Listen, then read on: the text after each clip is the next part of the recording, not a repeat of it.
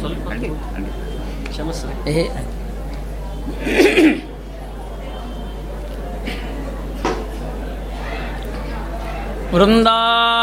वृन्दारण्यविहारि संसृतिविपत्संहारि सच्चेतसाम् चेतोहारी विमुग्ध गोपललना चित्तापहरिद्रवात् वंशीधारि सुखौघकारी मधुरव्यहारि हीरप्रभान्यकारी प्रणयेन तन्मम मनः सञ्चारी भूयान्मः यल्लीला जलराशिलोललहरी स्नानक्षमाणां नृणां संसारोदधी आशुशुष्यदितराम् अग्नुक्तशुष्कैधवत यस्मात् विश्वमशेषमुद्भवति यः तत्त्वं परं योगिनां श्रीमन्तं समुपास्महे सुमनसाम्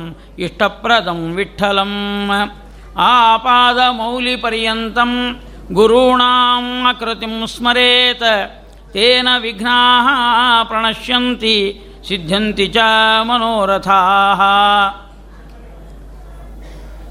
ಪರಮ ಪೂಜ್ಯ ಶ್ರೀಪಾದಂಗಳವರ ಚರಣಾರವಿಂದಗಳಿಗೆ ಅನಂತ ಕೋಟಿ ಪ್ರಣಾಮಗಳನ್ನು ಅರ್ಪಿಸಿ ವೈಕುಂಠ ಏಕಾದಶಿಯ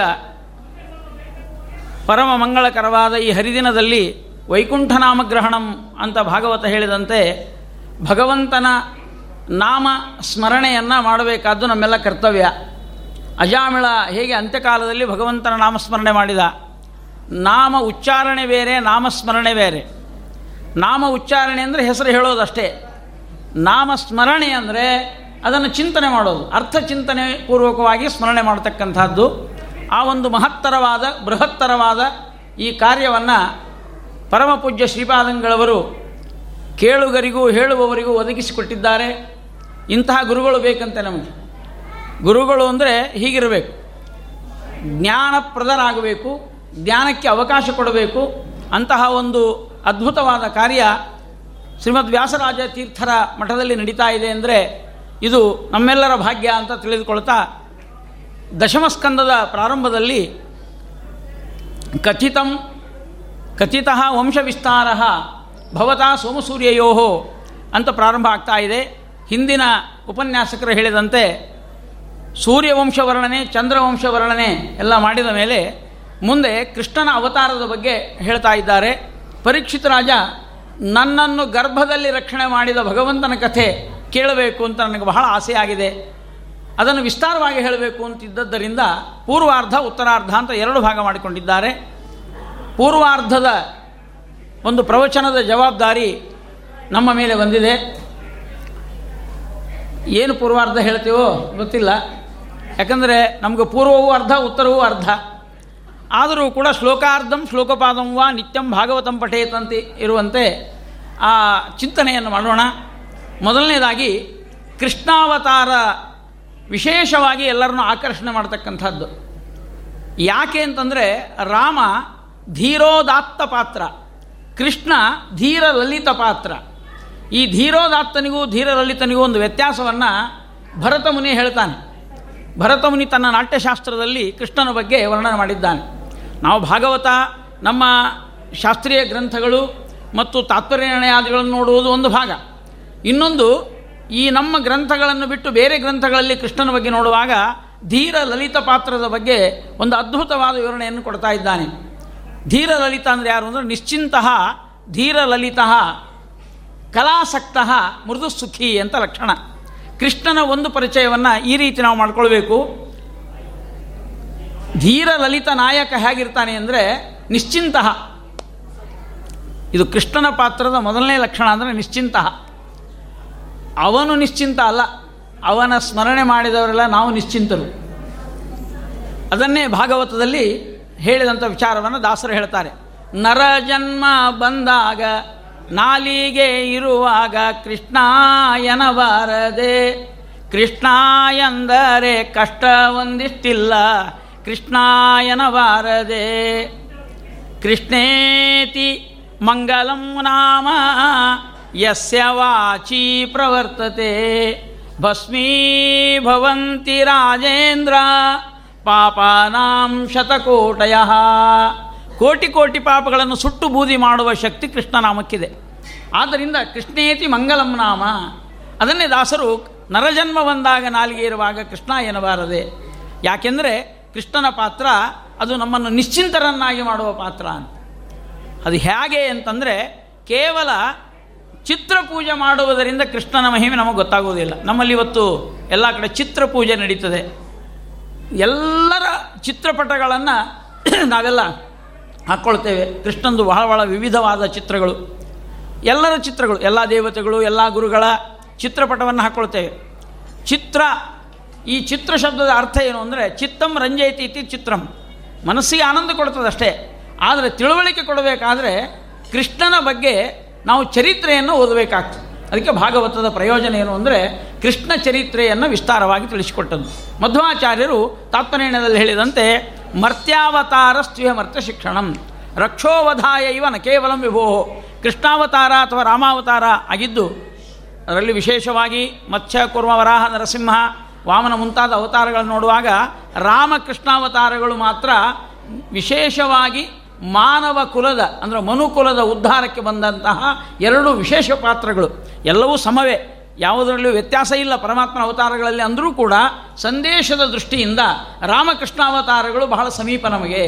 ಅದಕ್ಕೆ ಮಾನವ ಅವತಾರಗಳು ಅಂತ ಹೇಳ್ತೇವೆ. ಮಾನವರಂತೆ ಭಗವಂತ ಬಂದದ್ದು ಜಗನ್ಮೋಹನ ಸೌಂದರ್ಯ, ಲೀಲಾ ಮಾನುಷ ವಿಗ್ರಹ ಅಂತ ಒಂದು ಕಡೆ ಪುರಾಣದಲ್ಲಿ ಹೇಳ್ತಾರೆ. ಅಂದರೆ ಸುಂದರವಾದ ರೂಪ ತೆಗೆದುಕೊಂಡು ಮಾನವರಂತೆ ಬಂದಂತಹದ್ದು ಪರಮಾತ್ಮನ ರೂಪ. ಆದರೆ ಎಲ್ಲ ಕಡೆ ಮನುಷ್ಯರಂತೆ ನಟನೆ ಮಾಡಿದ ಏನು ಅಂತ ಕೇಳಿದರೆ ಇಲ್ಲ ಅಂತಲೇ ಉತ್ತರ. ಯಾಕಂದರೆ ಕೆಲವೊಮ್ಮೆ ಅದ್ಭುತ ಮಹಿಮೆಗಳನ್ನು ತೋರಿಸಿದ್ದಾನಲ್ಲ, ದೇವರಂತೆ ಯಾಕೆ ತೋರಿಸಬೇಕಾಗಿತ್ತು? ಎಲ್ಲ ಕಡೆ ಮನುಷ್ಯರಂತಲೇ ತೋರಿಸಬೇಕಾಗಿತ್ತು ಅಂತ ಒಂದು ಪ್ರಶ್ನೆ ಬರ್ತದೆ. ಆದರೆ ಆ ರೀತಿ ಮಾಡಿಬಿಟ್ರೆ ನಾವು ದೇವರು ಅಂತ ಅವರ ಅವನ ಬಗ್ಗೆ ನಮಗೆ ತಪ್ಪು ತಿಳುವಳಿಕೆ ಬರ್ತದೆ. ಅದಕ್ಕೋಸ್ಕರವಾಗಿ ಪರಮಾತ್ಮ ಅಲ್ಲಲ್ಲಲ್ಲಿ ತನ್ನ ಅದ್ಭುತವಾದ ಮಹಿಮೆಯನ್ನು ಪ್ರಕಟ ಮಾಡಿದ್ದಾನೆ. ಕೇವಲ ಮನುಷ್ಯ ಅಂತ ನೀವು ತಿಳ್ಕೊಂಡ್ಬಿಟ್ರೆ ಅದು ಕಷ್ಟ ಆಗ್ತದೆ ಅಂತ. ಅದಕ್ಕೋಸ್ಕರವಾಗಿ ಯಶೋಧ ಅಥವಾ ಮೊದಲಾದ ಕೆಲವರಿಗೆ ತಾನು ಭಗವಂತ ಅಂತ ತಿಳಿಸುವುದಕ್ಕಾಗಿ ಕೆಲವು ಪವಾಡಗಳನ್ನು ಪರಮಾತ್ಮ ತೋರಿಸಿದ. ಇದೆಲ್ಲ ಕೃಷ್ಣ ಕಥೆಯಲ್ಲಿ ನಾವು ನೋಡ್ತಾ ಇದ್ದೇವೆ. ಪರೀಕ್ಷಿತ ರಾಜ ಈ ಪ್ರಶ್ನೆಯನ್ನು ಕೇಳಿದ್ದಾನೆ. ಸ್ವಾಮಿ, ಕೃಷ್ಣ ಕಥೆಯನ್ನು ಹೇಳಬೇಕು. ಅಂದಾಗ ಶುಕಾಚಾರ್ಯರು ಹೇಳ್ತಾರೆ, ತ್ರೀನ್ ಪುನಾತಿ. ಅಂದರೆ ಹೇಳುವವರು ಕೇಳುವವರು ಮತ್ತು ಪೃಚ್ಛಕರು ಅಂತ ಈ ರೀತಿಯಾಗಿ ಮೂರು ಜನರನ್ನು ಉದ್ಧಾರ ಮಾಡುವ ಕೃಷ್ಣ ಕಥೆಯನ್ನು ನಾವೀಗ ಶ್ರವಣ ಮಾಡಲಿಕ್ಕೆ ಉದ್ಯುಕ್ತರಾಗಿದ್ದೇವೆ, ಉತ್ಸುಕರಾಗಿದ್ದೇವೆ. ಕೃಷ್ಣ ಕಥೆ ಅಂದರೆ ಏನೇ ಒಂದು ತರಹದ ಉತ್ಸುಕತೆ. ಇಲ್ಲಿ ಚಂದ ಮಾಡಬೇಕಂತಿಲ್ಲ. ಇದ್ದದ್ದೇ ಚಂದ ಇದೆ. ಆ ಚಂದ ಇದ್ದದ್ದನ್ನು ಹೇಳಿದರೂ ಸಾಕು ಚಂದ ಆಗಿಬಿಡ್ತದೆ. ಆ ಪರಮಾತ್ಮ ಅವತಾರ ಮಾಡುವಾಗ ಕೆಲವು ಘಟನೆಗಳನ್ನು ಇಲ್ಲಿ ನಾವು ನೋಡಬೇಕು. ಮೊದಲನೇದಾಗಿ ಆ ಭಾಗವತದಲ್ಲಿ ಒಂದು ಮಾತು ಬರ್ತಾರೆ ಏನಂದರೆ ನಾವೆಲ್ಲ ಮಾಡುವ ಕರ್ತವ್ಯವನ್ನು ಹೇಳ್ತಾರೆ.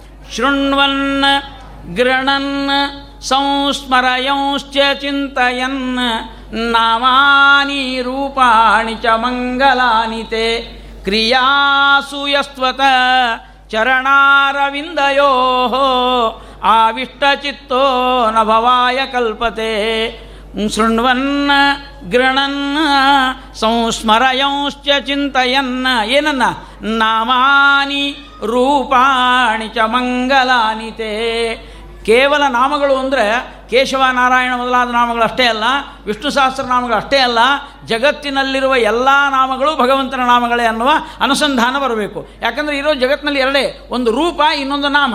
ಪ್ರತಿಯೊಂದಕ್ಕೂ ಒಂದೊಂದು ಆಕಾರ ಇರ್ತದೆ. ಆ ಆಕಾರ ಇರುವ ವಸ್ತುವಿಗೆ ಒಂದು ಹೆಸರು ಇರ್ತದೆ ಆ ಎಲ್ಲ ರೂಪಗಳು, ಎಲ್ಲ ನಾಮಗಳು ಭಗವಂತನಿಗೆ ಸೇರತಕ್ಕಂತಹದ್ದು ಅಂತನ್ನುವ ಅನುಸಂಧಾನವನ್ನು ನಾಮಾನಿ ಸರ್ವಾಣಿ ಯಮಾವಿಶಂತಿ ತಂ ವೈ ವಿಷ್ಣು ಪದಂ ಉದಾಹರಂತಿ ಅಂತನ್ನುವ ಮಾತು. ಅದಕ್ಕೆ ನಮ್ಮ ಶಾಲೆಯಲ್ಲಿ ಏನಾಗಿದೆ ಇವತ್ತು ಅಂದರೆ ಕೃಷ್ಣ ಕಥೆಯನ್ನು ಹೇಳೋದು ಬಿಟ್ಟಿದ್ದೇವೆ. ಕೃಷ್ಣ ಕಥೆ ಎಲ್ಲೂ ಇಲ್ಲ, ಶಿವನ ಕಥೆಯೂ ಇಲ್ಲ ಧರ್ಮವನ್ನೇ ದೂರಿಟ್ಟಂತಹ ಇವತ್ತಿನ ಪರಿಸ್ಥಿತಿಯಲ್ಲಿ ನಾವು ನಮ್ಮ ಮಕ್ಕಳಿಗೆ ಸಂಸ್ಕಾರ ಕೊಡಬೇಕಾದ್ರೆ ಈ ಭಾಗವತಾದಿ ಗ್ರಂಥಗಳು, ಕೃಷ್ಣನ ಕಥೆಗಳು ಬಹಳ ಅವಶ್ಯಕ. ಯಾಕಂದರೆ ಸಂಸಾರದಲ್ಲಿ ನಾವಿದ್ದೇವೆ, ಸಂಸಾರ ಅಂತ ಬರೆಯುವಾಗ ನಡುವಿನ ಸಾ ಅದಲ್ಲ, ಅದರ ಕೆಳಗೊಂದು ಕ ಕೊಡಬೇಕು, ಅದಕ್ಕೆ ಸಂಸ್ಕಾರ ಅಂತ ಆಗ್ತದೆ. ಆ ಕ ಸುಮ್ಮನೆ ಅಲ್ಲ, ಬಹಳ ಕಷ್ಟದಿಂದ ಆಗ್ತಕ್ಕಂಥದ್ದೇ ಅನ್ನೋದನ್ನು ನಾವು ಎಚ್ಚರಿಕೆಯಿಂದ ಈಗಿನ ಜನರೇಷನ್ ನಾವು ತಿಳ್ಕೊಂಡ್ರೆ ಮುಂದಿನ ಜನರೇಷನ್ ಉದ್ಧಾರ ಮಾಡಲಿಕ್ಕೆ ಆಗ್ತದೆ ಇಲ್ಲ ಸಾಧ್ಯವೇ ಇಲ್ಲ ಅನ್ನುವಂಥದ್ದು ಸಂಸ್ಕಾರಕ್ಕೆ ಬಹಳ ಮಹತ್ವ ಕೊಟ್ಟಿದ್ದಾರೆ. ಆದರೆ ಗರ್ಭಧಾನ, ಪುಂಸವನ, ಉಪನಯನ ಈ ಎಲ್ಲ ಸಂಸ್ಕಾರಗಳು ನಮ್ಮಲ್ಲಿ ಬಂದಿವೆ. ಅದಕ್ಕೆ ಅರ್ಥವೇ ಉಳಿದಿಲ್ಲ ಇವತ್ತು. ಒಂದು ಉದಾಹರಣೆ ಹೇಳ್ತೇನೆ. ಒಬ್ಬ ದೊಡ್ಡ ಶ್ರೀಮಂತ ದೇಸಾಯರು. ದೇಸಾಯರು ಅಂದ್ರೆ ಶ್ರೀಮಂತರು ಅಂತ ನಮ್ಮಲ್ಲಿ ಒಂದು ಲೆಕ್ಕ.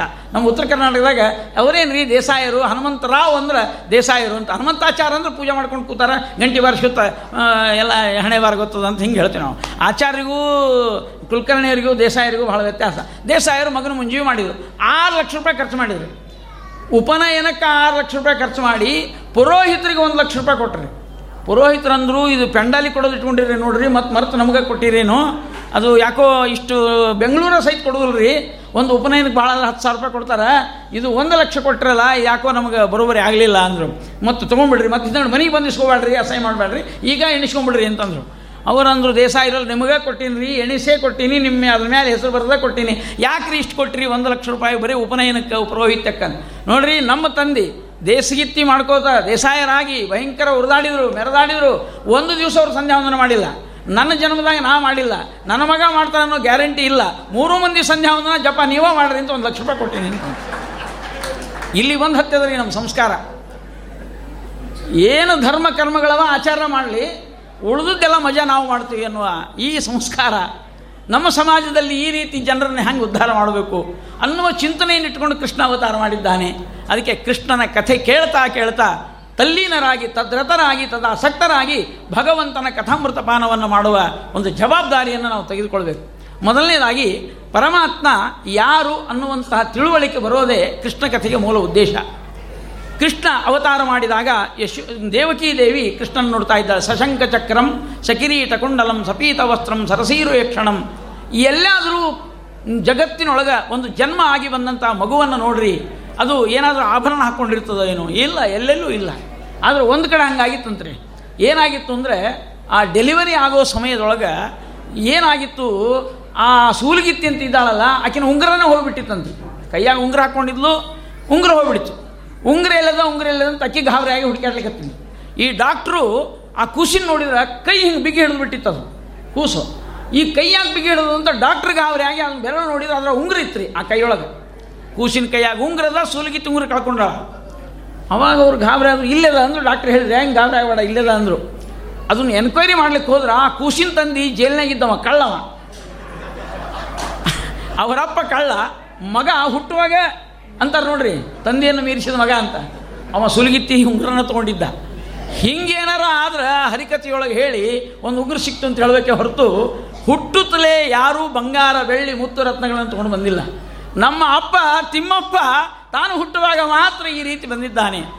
ಸಶಂಕ ಚಕ್ರಂ, ಸಕಿರೀಟ ಕುಂಡಲಂ, ಸಪೀತ ವಸ್ತ್ರಂ, ಸರಸೀರು ಕ್ಷಣಂ ಶ್ರೀವತ್ಸ ಲಕ್ಷ್ಮಂಗಲ ಶೋಭಿ ಕೌಸ್ತುಭಂ ಇಷ್ಟೆಲ್ಲ ಆಭರಣ ಹಾಕೊಂಡು ಬಂದಂಥ ದೇವರನ್ನು ನೋಡಿ ದೇವಕಿ ದೇವಿ ಅಂದ್ಲು, ಇದೇನಪ್ಪ ಇದು? ಅಂತಂದ್ಲು ಇಲ್ಲ, ನಾನು ನಿನ್ನ ಮಗನಾಗಿ ಬರಬೇಕಾಗಿತ್ತು, ಆದರೆ ನಾನು ಯಾರು ಅಂತ ತಿಳಿಸಿ ಬರೋಣ ಅಂತ ಬಂದಿದ್ದೇನೆ.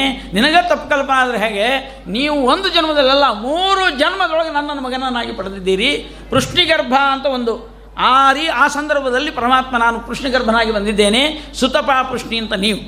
ಎರಡನೆಯದಾಗಿ ಅದಿತಿ ಕಶ್ಯಪರಾಗಿ ಬಂದಾಗ ಅಜಿನ ದಂಡ ಕಮಂಡಲು ಮೇಖಲಾ ರುಚಿರ ಪಾವನ ವಾಮನ ಮೂರ್ತಯೇ. ವಾಮನ ಮೂರ್ತಿಯಾಗಿ ಸುಂದರ ಬಾಲಕನಾಗಿ ನಿಮ್ಮ ತೊಡೆಯ ಮೇಲೆ ಮಲಗಿದವನು ನಾನು ಎರಡನೇ ರೂಪದಲ್ಲಿ. ಈಗ ವಸುದೇವ ದೇವಕಿಯರಾಗಿ ಬಂದಿದ್ದೀರಿ. ಅದಕ್ಕೆ ನಿಮಗೂ ಮಗನಾಗಿ ಬಂದಿದ್ದೇನೆ ನಾನು ಭಗವಂತ ಅಂತ ತೋರಿಸಿ ಆ ನಂತರದಲ್ಲಿ ಮಗುವಾಗಿ ಅವರಿಗೆ ಪ್ರಕಟನಾಗಿದ್ದಾನೆ. ಆ ಮಗುವನ್ನು ನೋಡಿದರು ವಸುದೇವ ಐಕ್ಷತ.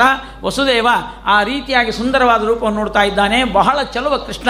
ಅಂತಹ ಚಲುವನಾದ ಕಡು ಸುಂದರನಾಗಿರತಕ್ಕಂಥ ಭಾನುಕೋಟಿ ತೇಜ ಲಾವಣ್ಯ ಮೂರುತಿ ಶ್ರೀ ವೆಂಕಟೇಶನೇ ನಮೋ ನಮೋ ಶ್ರೀನಿವಾಸ ದಯಾನಿಧೆ ಶ್ರೀ ಮನೋಹರ ಶ್ಯಾಮ ಸುಂದರ ಸಾಮಗಾನ ವಿಲಂವರ ಪ್ರೇಮ ಚುಂಬಿತ ರಾಧಿಕಾಧರ ಪಾಹಿಮಾ ಮುರಳೀಧರ ಬಹಳ ಚಲುವ. ಈ ಹುಟ್ಟುವಾಗ ಮೂರು ಥರದ ಜನ ಇರ್ತಾರಂತ್ರಿ. ಮನಿಮುದ್ದು ಅಂತ ಕೆಲವು ಇರ್ತಾವ, ಜನಮುದ್ದು ಅಂತ ಕೆಲವು ಇರ್ತಾವ, ಜಗಮುದ್ದು ಅಂತ ಒಂದಿರ್ತದಂತ ಜಗಮುದ್ದು ಅಂದ್ರೆ ನಮ್ಮ ಕೃಷ್ಣ ಒಬ್ಬನೇ. ಇನ್ನು ಮನಿಮುದ್ದು ಜನಮುದ್ದು ಹೆಂಗಿರ್ತಾರಂದ್ರೆ ಮನಿ ಮಂದಿ ಅಷ್ಟೇ ಅಚ್ಚ ಮಾಡ್ತಿರ್ತಾರಂತ್ರಿ. ಅಂದ್ರೆ ಎದುರಿಗೆ ಮನೆಗಿದ್ದವ್ರು ಬೈತಿರ್ತಾರೆ, ಏನು ಚಂದಿಲ್ಲ ಏನಿಲ್ಲ, ಹೆಂಗೆ ಅಚ್ಚ ಮಾಡ್ತಾರೋ ಏನೋ, ಅವ್ರು ಹೆಂಗೆ ಹಡ್ದಾರೋ ಏನೋ, ಅವ್ರು ನೋಡಿ ಹೀಗೆಲ್ಲ ಮಾತಾಡ್ತಿರ್ತಾರಂತ. ಅಂದ್ರೆ ಅವ್ರ ಮನೆಗೆ ಅವ್ರಿಗೆ ಹೆತ್ತವ್ರಿಗೆ ಹೆಗ್ಗಣ ಮುದ್ದು, ನಿಮ್ದೇನು ಗಂಟು ಖರ್ಚಾಗಬೇಕಾಗಿದೆ ಅಂತ ಒಂದು ಕಡೆಗೆ. ಇನ್ನು ಜನ ಮುದ್ದು ಅಂದ್ರೆ, ನಮ್ಮ ಮಕ್ಕಳು ನಮ್ಮ ಮನೆಗೆ ಬೆಳೆದಿಲ್ಲ ನೋಡ್ರಿ, ಎಲ್ಲರೂ ಬೇರೆಯವ್ರ ಮನೆಯೊಳಗೆ ಬೆಳೆದು ಬಂದಾವ ಅಂತ ತಾಯಂದರು ಸ್ವಲ್ಪ ಗರ್ವದಿಂದ ಹೇಳ್ತಿರ್ತಾರೆ ಚಂದಿದ್ದಾರೆ ಅಂತ ಈ ನಮ್ಮ ಕೃಷ್ಣ ಜನಮುದ್ದು ಅಲ್ಲ ಮನಿಮುದ್ದು ಅಲ್ಲ, ಇಡೀ ಜಗತ್ತನ್ನೇ ಮರಳು ಮಾಡುವಂತಹ ಸುಂದರನಾದ ಬಾಲಗೋಪಾಲ ಅವತಾರ ಮಾಡಿ ಬಂದಿದ್ದಾನೆ. ಅವನನ್ನು ಬುಟ್ಟಿಯಲ್ಲಿ ಹಾಕಿ ಕಳಿಸ್ತಾಳೆ. ಕೃಷ್ಣ ಕಥೆಯಲ್ಲಿ ಎಷ್ಟು ಸಂದೇಶ ನೋಡ್ರಿ? ದೇವರಂದ, ನಾನು ಸ್ವತಂತ್ರ, ಅದು ಸರಿ. ಆದರೆ ಜಗತ್ತಿನಲ್ಲಿ ಅನೇಕ ಸಂದರ್ಭಗಳು ನಾವು ಅಸ್ವತಂತ್ರರು ಅಂತ ತಿಳಿಸ್ಲಿಕ್ಕೆ ಒಂದು ಪ್ರಯತ್ನವನ್ನು ಪರಮಾತ್ಮ ಮಾಡಿ ತೋರಿಸಿದ್ದಾನೆ. ಮಕ್ಕಳು ಹುಟ್ಟುತ್ತಾರ್ರಿ. ಆ ಮಕ್ಕಳನ್ನು ಬೆಳೆಸುವಂತಹ ಸಾಮರ್ಥ್ಯ ನಮ್ಮಲ್ಲಿರುವುದಿಲ್ಲ ಜನ್ಮಾದ್ಯಸೆಯತಃ ಅಂತ ಏನು ಭಾಗವತ, ಓಂ ಜನ್ಮಾದ್ಯಸೆಯತಃ ಓಂ ಅಂತ ಸೂತ್ರ ಇದೆಯಲ್ಲ, ಆ ಸೂತ್ರ ಇಲ್ಲಿ ನಾವು ತಗೊಳ್ಬೇಕು. ಅದಕ್ಕೆ ಭಾಗವತ ಅಂದರೆ ಬ್ರಹ್ಮ, ಅರ್ಥಾನ ಅಲ್ಲಿ ಹೇಳ್ತಾ ಇದ್ದಾರೆ. ಭಾಗವತ ಗ್ರಂಥ ಅರ್ಥೋಯಂ ಬ್ರಹ್ಮಸೂತ್ರಾಣ ಅಂತ ಒಂದು ಮಾತಿದೆಯಲ್ಲ ಅದಕ್ಕೊಂದು ಅರ್ಥವನ್ನು ನಾವು ಇಲ್ಲಿ ನೋಡೋಣ. ಈಗೇನು ನಾವು ಇಲ್ಲಿ ಇಷ್ಟು ಜನ ಬಂದಿದ್ದೇವಲ್ಲ, ನಾವು ದೇವರು ನಂಬ್ತೀವೋ ಬಿಡ್ತೀವೋ ಎರಡನೇದ್ದು. ಮೊದಲನೇದು ಏನು ನಂಬ್ತೀವಿ ಅಂದರೆ ನಾವಿದ್ದೀವಿ ಅನ್ನೋ ಖಾತ್ರಿ ನಮಗೆ ಇರಬೇಕು ಮೊದಲು. ನಾವು ಪ್ರತ್ಯಕ್ಷವಾಗಿ ಆಚಾರ ಪುರಾಣ ಹೇಳ್ತಾ ಇದ್ದಾರೆ, ನೀವು ಬಂದು ಕೂತಿದ್ದೀರಿ, ಜನ ಇಲ್ಲಿ ಬಂದಿದ್ದಾರೆ, ದೇವರ ದರ್ಶನ ಮಾಡ್ತಾ ಇದ್ದೇವೆ. ಈ ಪ್ರತ್ಯಕ್ಷಕ್ಕೆ ಯಾವ ಪ್ರಮಾಣ ಬೇಕಾಗಿಲ್ಲ. ಹೌದಾ ಅಲ್ಲೋ? ನಾವಿದ್ದೀವಿ ಅನ್ನೋದು ನಮಗೆ ಖಾತ್ರಿ. ಇದು ಜನ್ಮ. ಅಂದರೆ ಜನ್ಮ ಅಂದರೆ ಹುಟ್ಟಿ ಬಂದೀವಿ ಅನ್ನೋದು ಖಾತ್ರಿ. ಎರಡನೇ ಖಾತ್ರಿ ಏನು ಅಂದರೆ, ಇಲ್ಲೇ ಹುಟ್ಟಿ ಬರಬೇಕು ಅನ್ನೋದು ನಮ್ಮ ಸ್ವಾತಂತ್ರ್ಯದ ಇಲ್ಲ ಅನ್ನೋದು ಖಾತ್ರಿ. ನಾವು ಯಾವ ಮನ್ತಂದಾಗ ಹುಟ್ಟಿವಲ್ಲ, ಯಾವ ದೇಶದಲ್ಲಿ ಹುಟ್ಟಿದ್ದೇವಲ್ಲ, ನಮ್ಮ ಸ್ವಾತಂತ್ರ್ಯದಿಂದ ಹುಟ್ಟಿಲ್ಲ. ನಾವು ಬಂದ ಮೇಲೆ ಗೊತ್ತಾಗ್ಯದ, ಹುಟ್ಟೀವಿ ಅಂತ. ಇದು ಅಸ್ವಾತಂತ್ರ್ಯದಿಂದ ಬಂದ ಜನ್ಮ. ಬಂದ ಮೇಲೆ ಅಂತಿರ್ತೀವಿ. ಇಲ್ಲಿ ಯಾಕೆ ಹುಟ್ಟಿದ್ವಪ್ಪ ಅಂತ ಹಿಂಗೆ ಅಂತಿರ್ತೀವಿ ನಾವು. ಆದರೆ ನಮ್ಗೆ ಗೊತ್ತಿಲ್ಲ. ಆದ್ದರಿಂದ ಬಂದದ್ದು ಅಸ್ವಾತಂತ್ರ್ಯ. ಬಂದ ಮೇಲೆ ಬೆಳೆಯೋದು ಅಸ್ವಾತಂತ್ರ್ಯ. ನಮಗೆ ಲಯ ಆಗೋದೇನದಲ್ಲ ಅದು ಅಸ್ವಾತಂತ್ರ್ಯ. ಯಾರ ಕೈಯಲ್ಲೂ ಸೃಷ್ಟಿ ಸ್ಥಿತಿ ಲಯಗಳಿಲ್ಲ. ಅದು ದೇವರದಲ್ಲ. ನಮ್ಮದೇ ಸೃಷ್ಟಿ ಸ್ಥಿತಿ ಲಯಗಳಲ್ಲಿ ನಾವೇ ಸ್ವತಂತ್ರರಲ್ಲ ಅನ್ನೋ ಜ್ಞಾನ ಅದ ಅಷ್ಟೇ ಅಲ್ಲ ಕಂಡಾಬಟ್ಟು ಖರ್ಚು ಮಾಡಿ ಲಗ್ನ ಮಾಡ್ಕೊಂಡು ಬಂದರು ಹೆಂಡತಿ ಮಾತು ಕೇಳೋದಿಲ್ಲ, ಮಕ್ಕಳು ಮಾತು ಕೇಳೋದಿಲ್ಲ, ಬಂಧು ಬಾಂಧವರು ಮಾತು ಕೇಳೋದಿಲ್ಲ. ನಾವು ಯಾರಿಗೆ ಪಗಾರ ಕೊಟ್ಟಿರ್ತೀವಿ ಅಂತ ಕೆಲಸಗಾರರೇ ನಮ್ಮ ಮಾತು ಕೇಳೋದಿಲ್ಲ. ಅಂದ ಮೇಲೆ ಸ್ವಾತಂತ್ರ್ಯ ಅನ್ನೋದಿಲ್ಲ ಅನ್ನೋದು ನಮ್ಮ, ನಿಮ್ಮೆಲ್ಲರ ಪ್ರತ್ಯಕ್ಷದ ಅನುಭವ. ಇದನ್ನು ತಿಳಿಸ್ಲಿಕ್ಕೆ ಪರಮಾತ್ಮ ಕೃಷ್ಣಾವತಾರದಲ್ಲಿ ಒಂದು ಮಾತನ್ನು ಹೇಳಿದ, ದೇವಕೀ ದೇವಿ, ನೀನು ನನ್ನನ್ನು ಹಡದಿಯವ ಖರೆ, ಆದರೆ ನಿನ್ನ ಜೊತೆಗಿರೋದಿಲ್ಲ ಅಂತ ಒಂಬತ್ತು ವರ್ಷದ ತನಕ, ಅಥವಾ ಸುಮಾರು ಎಂಟು ಒಂಬತ್ತು ವರ್ಷದ ತನಕ ನಂದಗೋಕುಲದಲ್ಲಿ ಬೆಳೆದ ಕುಟ್ಟಿದ ಕೂಸಿನ ತೊದಲು ನೋಡಿ ನೋಡಲಿಲ್ಲ. ಅದರ ಅಳುವನ್ನು ಕೇಳಲಿಲ್ಲ. ಅದರ ಮಾತನ್ನು ಕೇಳಲಿಲ್ಲ. ಅದರ ಆಟಪಾಠ ನೋಡಲಿಲ್ಲ. ದೇವಕಿಗೆ ಇದು ಸಿಗಲಿಲ್ಲ. ಎಂಥ ವಿಚಿತ್ರ ಅಲ್ರಿ? ಕೂಸು ಹುಟ್ಟಿದೆ ಅಂದರೆ ಎರಡು ನಿಮಿಷದಲ್ಲಿ ಒದ್ದಾಡ್ತಾ ಇರ್ತಾಳೆ. ಎಲ್ಲೇ ನನ್ನ ಕೂಸು ತೋರಿಸ್ರಿ ಅಂತ ತಾಯಿ ತಾಯಿಯಾದವಳು ಆ ಕೂಸಿನ ತೋರಿಸ್ಬೇಕು. ಅದನ್ನು ನೋಡಿ ಆನಂದ ಪಡ್ತಾರೆ ಕೆಲವರು ಹಿಂದಕ್ಕೆಲ್ಲ ಬಾಣಂತಿ ಕೋಲಿ ಅಂತ ಇರ್ತಿದ್ವು ರೀ. ಆ ಬಾಣಂತಿ ಕೋಲೆ ಕತ್ಲು ಇರ್ತಿದ್ರು ಅವರು. ಕತ್ತಲು ಕೋಣೆ ಆ ಕೂಸಿನ ಅದು ನೋಡಿ ಆನಂದ ಮೂರು ಮೂರು ತಿಂಗಳು ಆನಂದವಾಗಿರ್ತಿದ್ರು. ಯಾಕೆ ನಾ ಕೇಳಿದೆ ಒಬ್ಬಕ್ಕಿಗೆ ಅಲ್ವಾ ಕತ್ಲು ಕೋಣೆ ಹೆಂಗಿದ್ದಿ? ಟೈಮ್ ಪಾಸ್ ಹೆಂಗೆ ಮಾಡಿದ್ರು ಟೈಮ್ ಪಾಸ್ ಏನ್ರಿ? ಬಂಗಾರದಂಥ ಕೂಸಿನ ಕೊಟ್ಟಾನ ದೇವರು, ಅದು ನೋಡೋದ್ರೊಳಗೆ ನಂಗೆ ಸಮಯನೇ ಗೊತ್ತಾಗಿಲ್ಲ ಅಂತ. ಇಂಥ ಅದ್ಭುತ ಸೃಷ್ಟಿ ಜಗತ್ತಿನಲ್ಲಿ ಪರಮಾತ್ಮ ಮಾಡಿಕೊಟ್ಟಿದ್ದಾನೆ. ಅದನ್ನು ನೋಡಿ ನಾವು ಆನಂದ ಪಡ್ತೇವೆ. ತಾಯಿಂದರೆಲ್ಲ ನೋಡ್ತಾ ಇದ್ದೀರಿ ಜಗತ್ತಿನೊಳಗೆ. ಅಂದರೆ ಎಷ್ಟು ಅದ್ಭುತವಾದದ್ದು. ಅಂದ್ರೆ ಹಿಂದಿನ ಕಾಲಕ್ಕೆ ಅವರಿವರ ಕಾಲು ಧೂಳಿ ಬೀಳಬಾರ್ದು, ಕೆಟ್ಟ ಕೆಟ್ಟ ದೃಷ್ಟಿ ಬೀಳಬಾರ್ದು ಅಂತ ಹೇಳಿ ಅದಕ್ಕೆಲ್ಲ ದೃಷ್ಟಿ ತೆಕ್ಕೋತ ತೆಕ್ಕೋತ ಮಕ್ಕಳನ್ನ ಬೆಳೆಸ್ತಿದ್ರಿ. ಈಗ ಮಕ್ಕಳಿಗೆ ಅದ್ಭುತವಾದ ಸಂಸ್ಕಾರ. ಯಾಕಂದರೆ ತಾಯಿ ಗರ್ಭಿಣಿ ಇದ್ದಾಗಿ ಟಿ ವಿ ಮುಂದೆ ಕೂತ್ಬಿಟ್ಟಿರ್ತಾಳೆ. ಇನ್ನೂ ಒಂದು ಹೊಸದು ಬಂದದ್ರಿ. ನಮಗಂದ್ರೆ ಯಾರೋ ಒಬ್ಬರು ಹುಡುಗರು ಭಾಳ ಶಾಣೆ ಆಗ್ಯಾರ ನೋಡ್ರಿ. ಕೈಯಾಗ ಕೊಟ್ಟು ಕೂಡಲೇ ಹುಟ್ಟಿದ ಕೂಸ ಈ ನಮೂನಿ ಮೊಬೈಲ್ ಆಪ್ರೇಟ್ ಮಾಡ್ತದೆ. ನಾನು ಮತ್ತು ಗರ್ಭಿಣಿ ಇದ್ದಾಗ ಏನು ಮಾಡ್ಯಾಳ? ಅದೇ ಕೆಲಸ ಮಾಡ್ಯಾಳ ಅಂತ ಹೇಳಿ. ಭಾಗವತ್ ಕೇಳಿಲ್ಲ, ಪುರಾಣ ಕೇಳಿಲ್ಲ, ಆಚಾರ ಇಲ್ಲ, ಏನಿಲ್ಲ. ಮತ್ತು ಅದು ಮೊಬೈಲ್ ಆಡ್ಕೋತ ಕೂತಾಳೆ, ಮತ್ತು ಮಗ ಮಗ ಶಾಣೆ ಆಗ್ಲಾರ್ದು ಏನು ಮಾಡ್ತಾನೆ? ಅವ ಅದರೊಳಗೆ ಎಕ್ಸ್ಪರ್ಟ್ ಆಗೇ ಬಿಟ್ಟಾನ ಅಂತ ಹೇಳಿ. ಈ ತರಹದ ಪ್ರವೃತ್ತಿ ಇವತ್ತು ಬಾಣಂತಿಯರಿಗೆ ಸಮಸ್ಯೆ ಆಗಿದೆ. ಆಗಿನ ಕಾಲದಲ್ಲಿ ಅಂತಹ ಒಂದು ಅದ್ಭುತವಾದ ಮಗುವನ್ನು ಪಡೆದು ದೇವಕಿ ದೇವಿ ಆಡಿಸ್ಲಿಕ್ಕೆ ಆಗಲಿಲ್ಲ. ಆ ಸ್ವಾತಂತ್ರ್ಯವನ್ನು ಕಳ್ಕೊಂಡಿದ್ದಾರೆ. ಅದಕ್ಕೆ ನಾವು ತಿಳ್ಕೊಳ್ಬೇಕು, ಯಾವುದು ನಮ್ಮ ಕೈಯಲ್ಲಿ ಇಲ್ಲ ಇವತ್ತೇನು ಇಲ್ಲಿ ವೈಕುಂಠ ಏಕಾದಶಿಯ ದಿವಸ, ನೀವೆಲ್ಲ ಬಂದಿದ್ದೀರಲ್ಲ, ಇದು ನಿಮ್ಮ ಸ್ವಾತಂತ್ರ್ಯದಿಂದ ಅಲ್ಲ ನಾವು ಬರ ಹೇ ಹೋಗ್ರಿ, ಅಲ್ಲಿ ಹೋಗಿ ಮೊದಲು ಜಾಗ ಹಿಡಿದ್ಬಿಡ್ಬೇಕು ನಾವೇ ಕೇಳಿಬಿಡ್ಬೇಕು. ನಿಮ್ಮ ಸ್ವಾತಂತ್ರ್ಯದಿಂದ ಬಂದವರಲ್ಲ.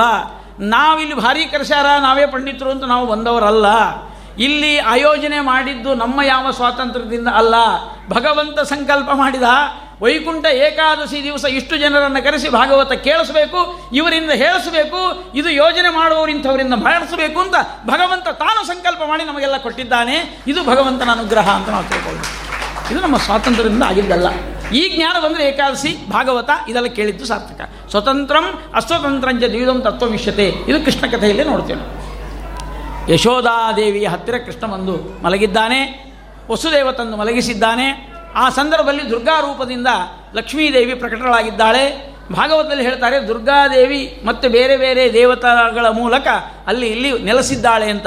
ಅದಕ್ಕೋಸ್ಕರವಾಗಿ ದುರ್ಗಾದೇವಿಯ ಗುಡಿಗೂ ಹನುಮಂತ ದೇವರ ಗುಡಿಗೂ ಹೋಗಲಿಕ್ಕೆ ಹಿಂಜರಿಬಾರದು. ಯಾರೇ ಪ್ರತಿಷ್ಠಾಪನೆ ಮಾಡಿರಲಿ? ಹನುಮಪ್ಪ, ಊರಿಗೊಬ್ಬ ಹನುಮಪ್ಪನ ಗುಡಿ. ಊರಿಗೊಬ್ಬ ದೇವತಾ, ಹೆಣ್ಣು ದೇವತಾ ಗುಡಿ ಇರ್ತಾವೆ ನೋಡ್ರಿ. ಅಲ್ಲಿ ಹೋಗೋದು, ನಮಸ್ಕಾರ ಮಾಡೋದು, ಬರೋದು. ಯಾಕಂದರೆ ದುರ್ಗಾದೇವಿ ಆ ರೂಪದಲ್ಲಿ ಇರ್ತಾಳೆ ಎಲ್ಲ ಹೆಣ್ಣುಗಳ ದೇವತೆಗಳ ಒಳಗೆ ಆ ಅನುಸಂಧಾನ ದುರ್ಗಾದೇವಿ ಮಾಡಬೇಕು. ದುರ್ಗಾದೇವಿ ಭಯ ನಿವಾರಕಳು.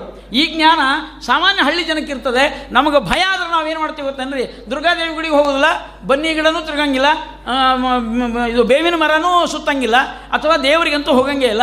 ನಾವು ಹೋಗೋದು ಒಂದೇ ಕಡೆಗೆ ಸೈಕ್ರಾಟಿಸ್ಟ್ ಕಡೆ. ಭಯ ಆಯಿತು ಅಂದ್ಕೊಳ್ಳಿ ಸೈಕ್ರಾಟಿಸ್ಟ್ ಕಡೆ ಹೋಗ್ಬಿಡ್ತೀವಿ. ಅಲ್ಲಿ ಹೋಗಿ ಗುಳಿಗೆ ತೊಗೊಂಡು ತೊಗೊಂಡು ತೊಗೊಂಡು ತೊಗೊಂಡು ಅನುಗ್ರಹ ಪಡ್ಕೋತೀವಿ. ಆ ಡಾಕ್ಟರ್ ಸಹಿತ ಗುಳಿಗೆ ತೊಗೊಳಿಕತ್ತಿದ್ರು ಒಬ್ಬರು ನಾನು ಹೋಗಿದ್ದೆ ಅವ್ರಿಗೆ. ಯಾಕ್ರಿ ನೀವು ತಗೋತೀರಿ ಅಂದರು. ಇಲ್ಲ, ಅವ್ರನ್ನೆಲ್ಲ ನೋಡಿ ನೋಡಿ ನನ್ನ ತಲೆ ಕೆಟ್ಟದಕ್ಕೆ ನಾನು ತಗೋತೀನಿ ಅಂದರು. ಅವನು ಗುಡಿಗೆ ಹೋಗೋದಿಲ್ಲ ಮತ್ತು ಇವರು ಗುಡಿಗೆ ಹೋಗೋದಿಲ್ಲ. ಇದು ಸಮಸ್ಯೆ.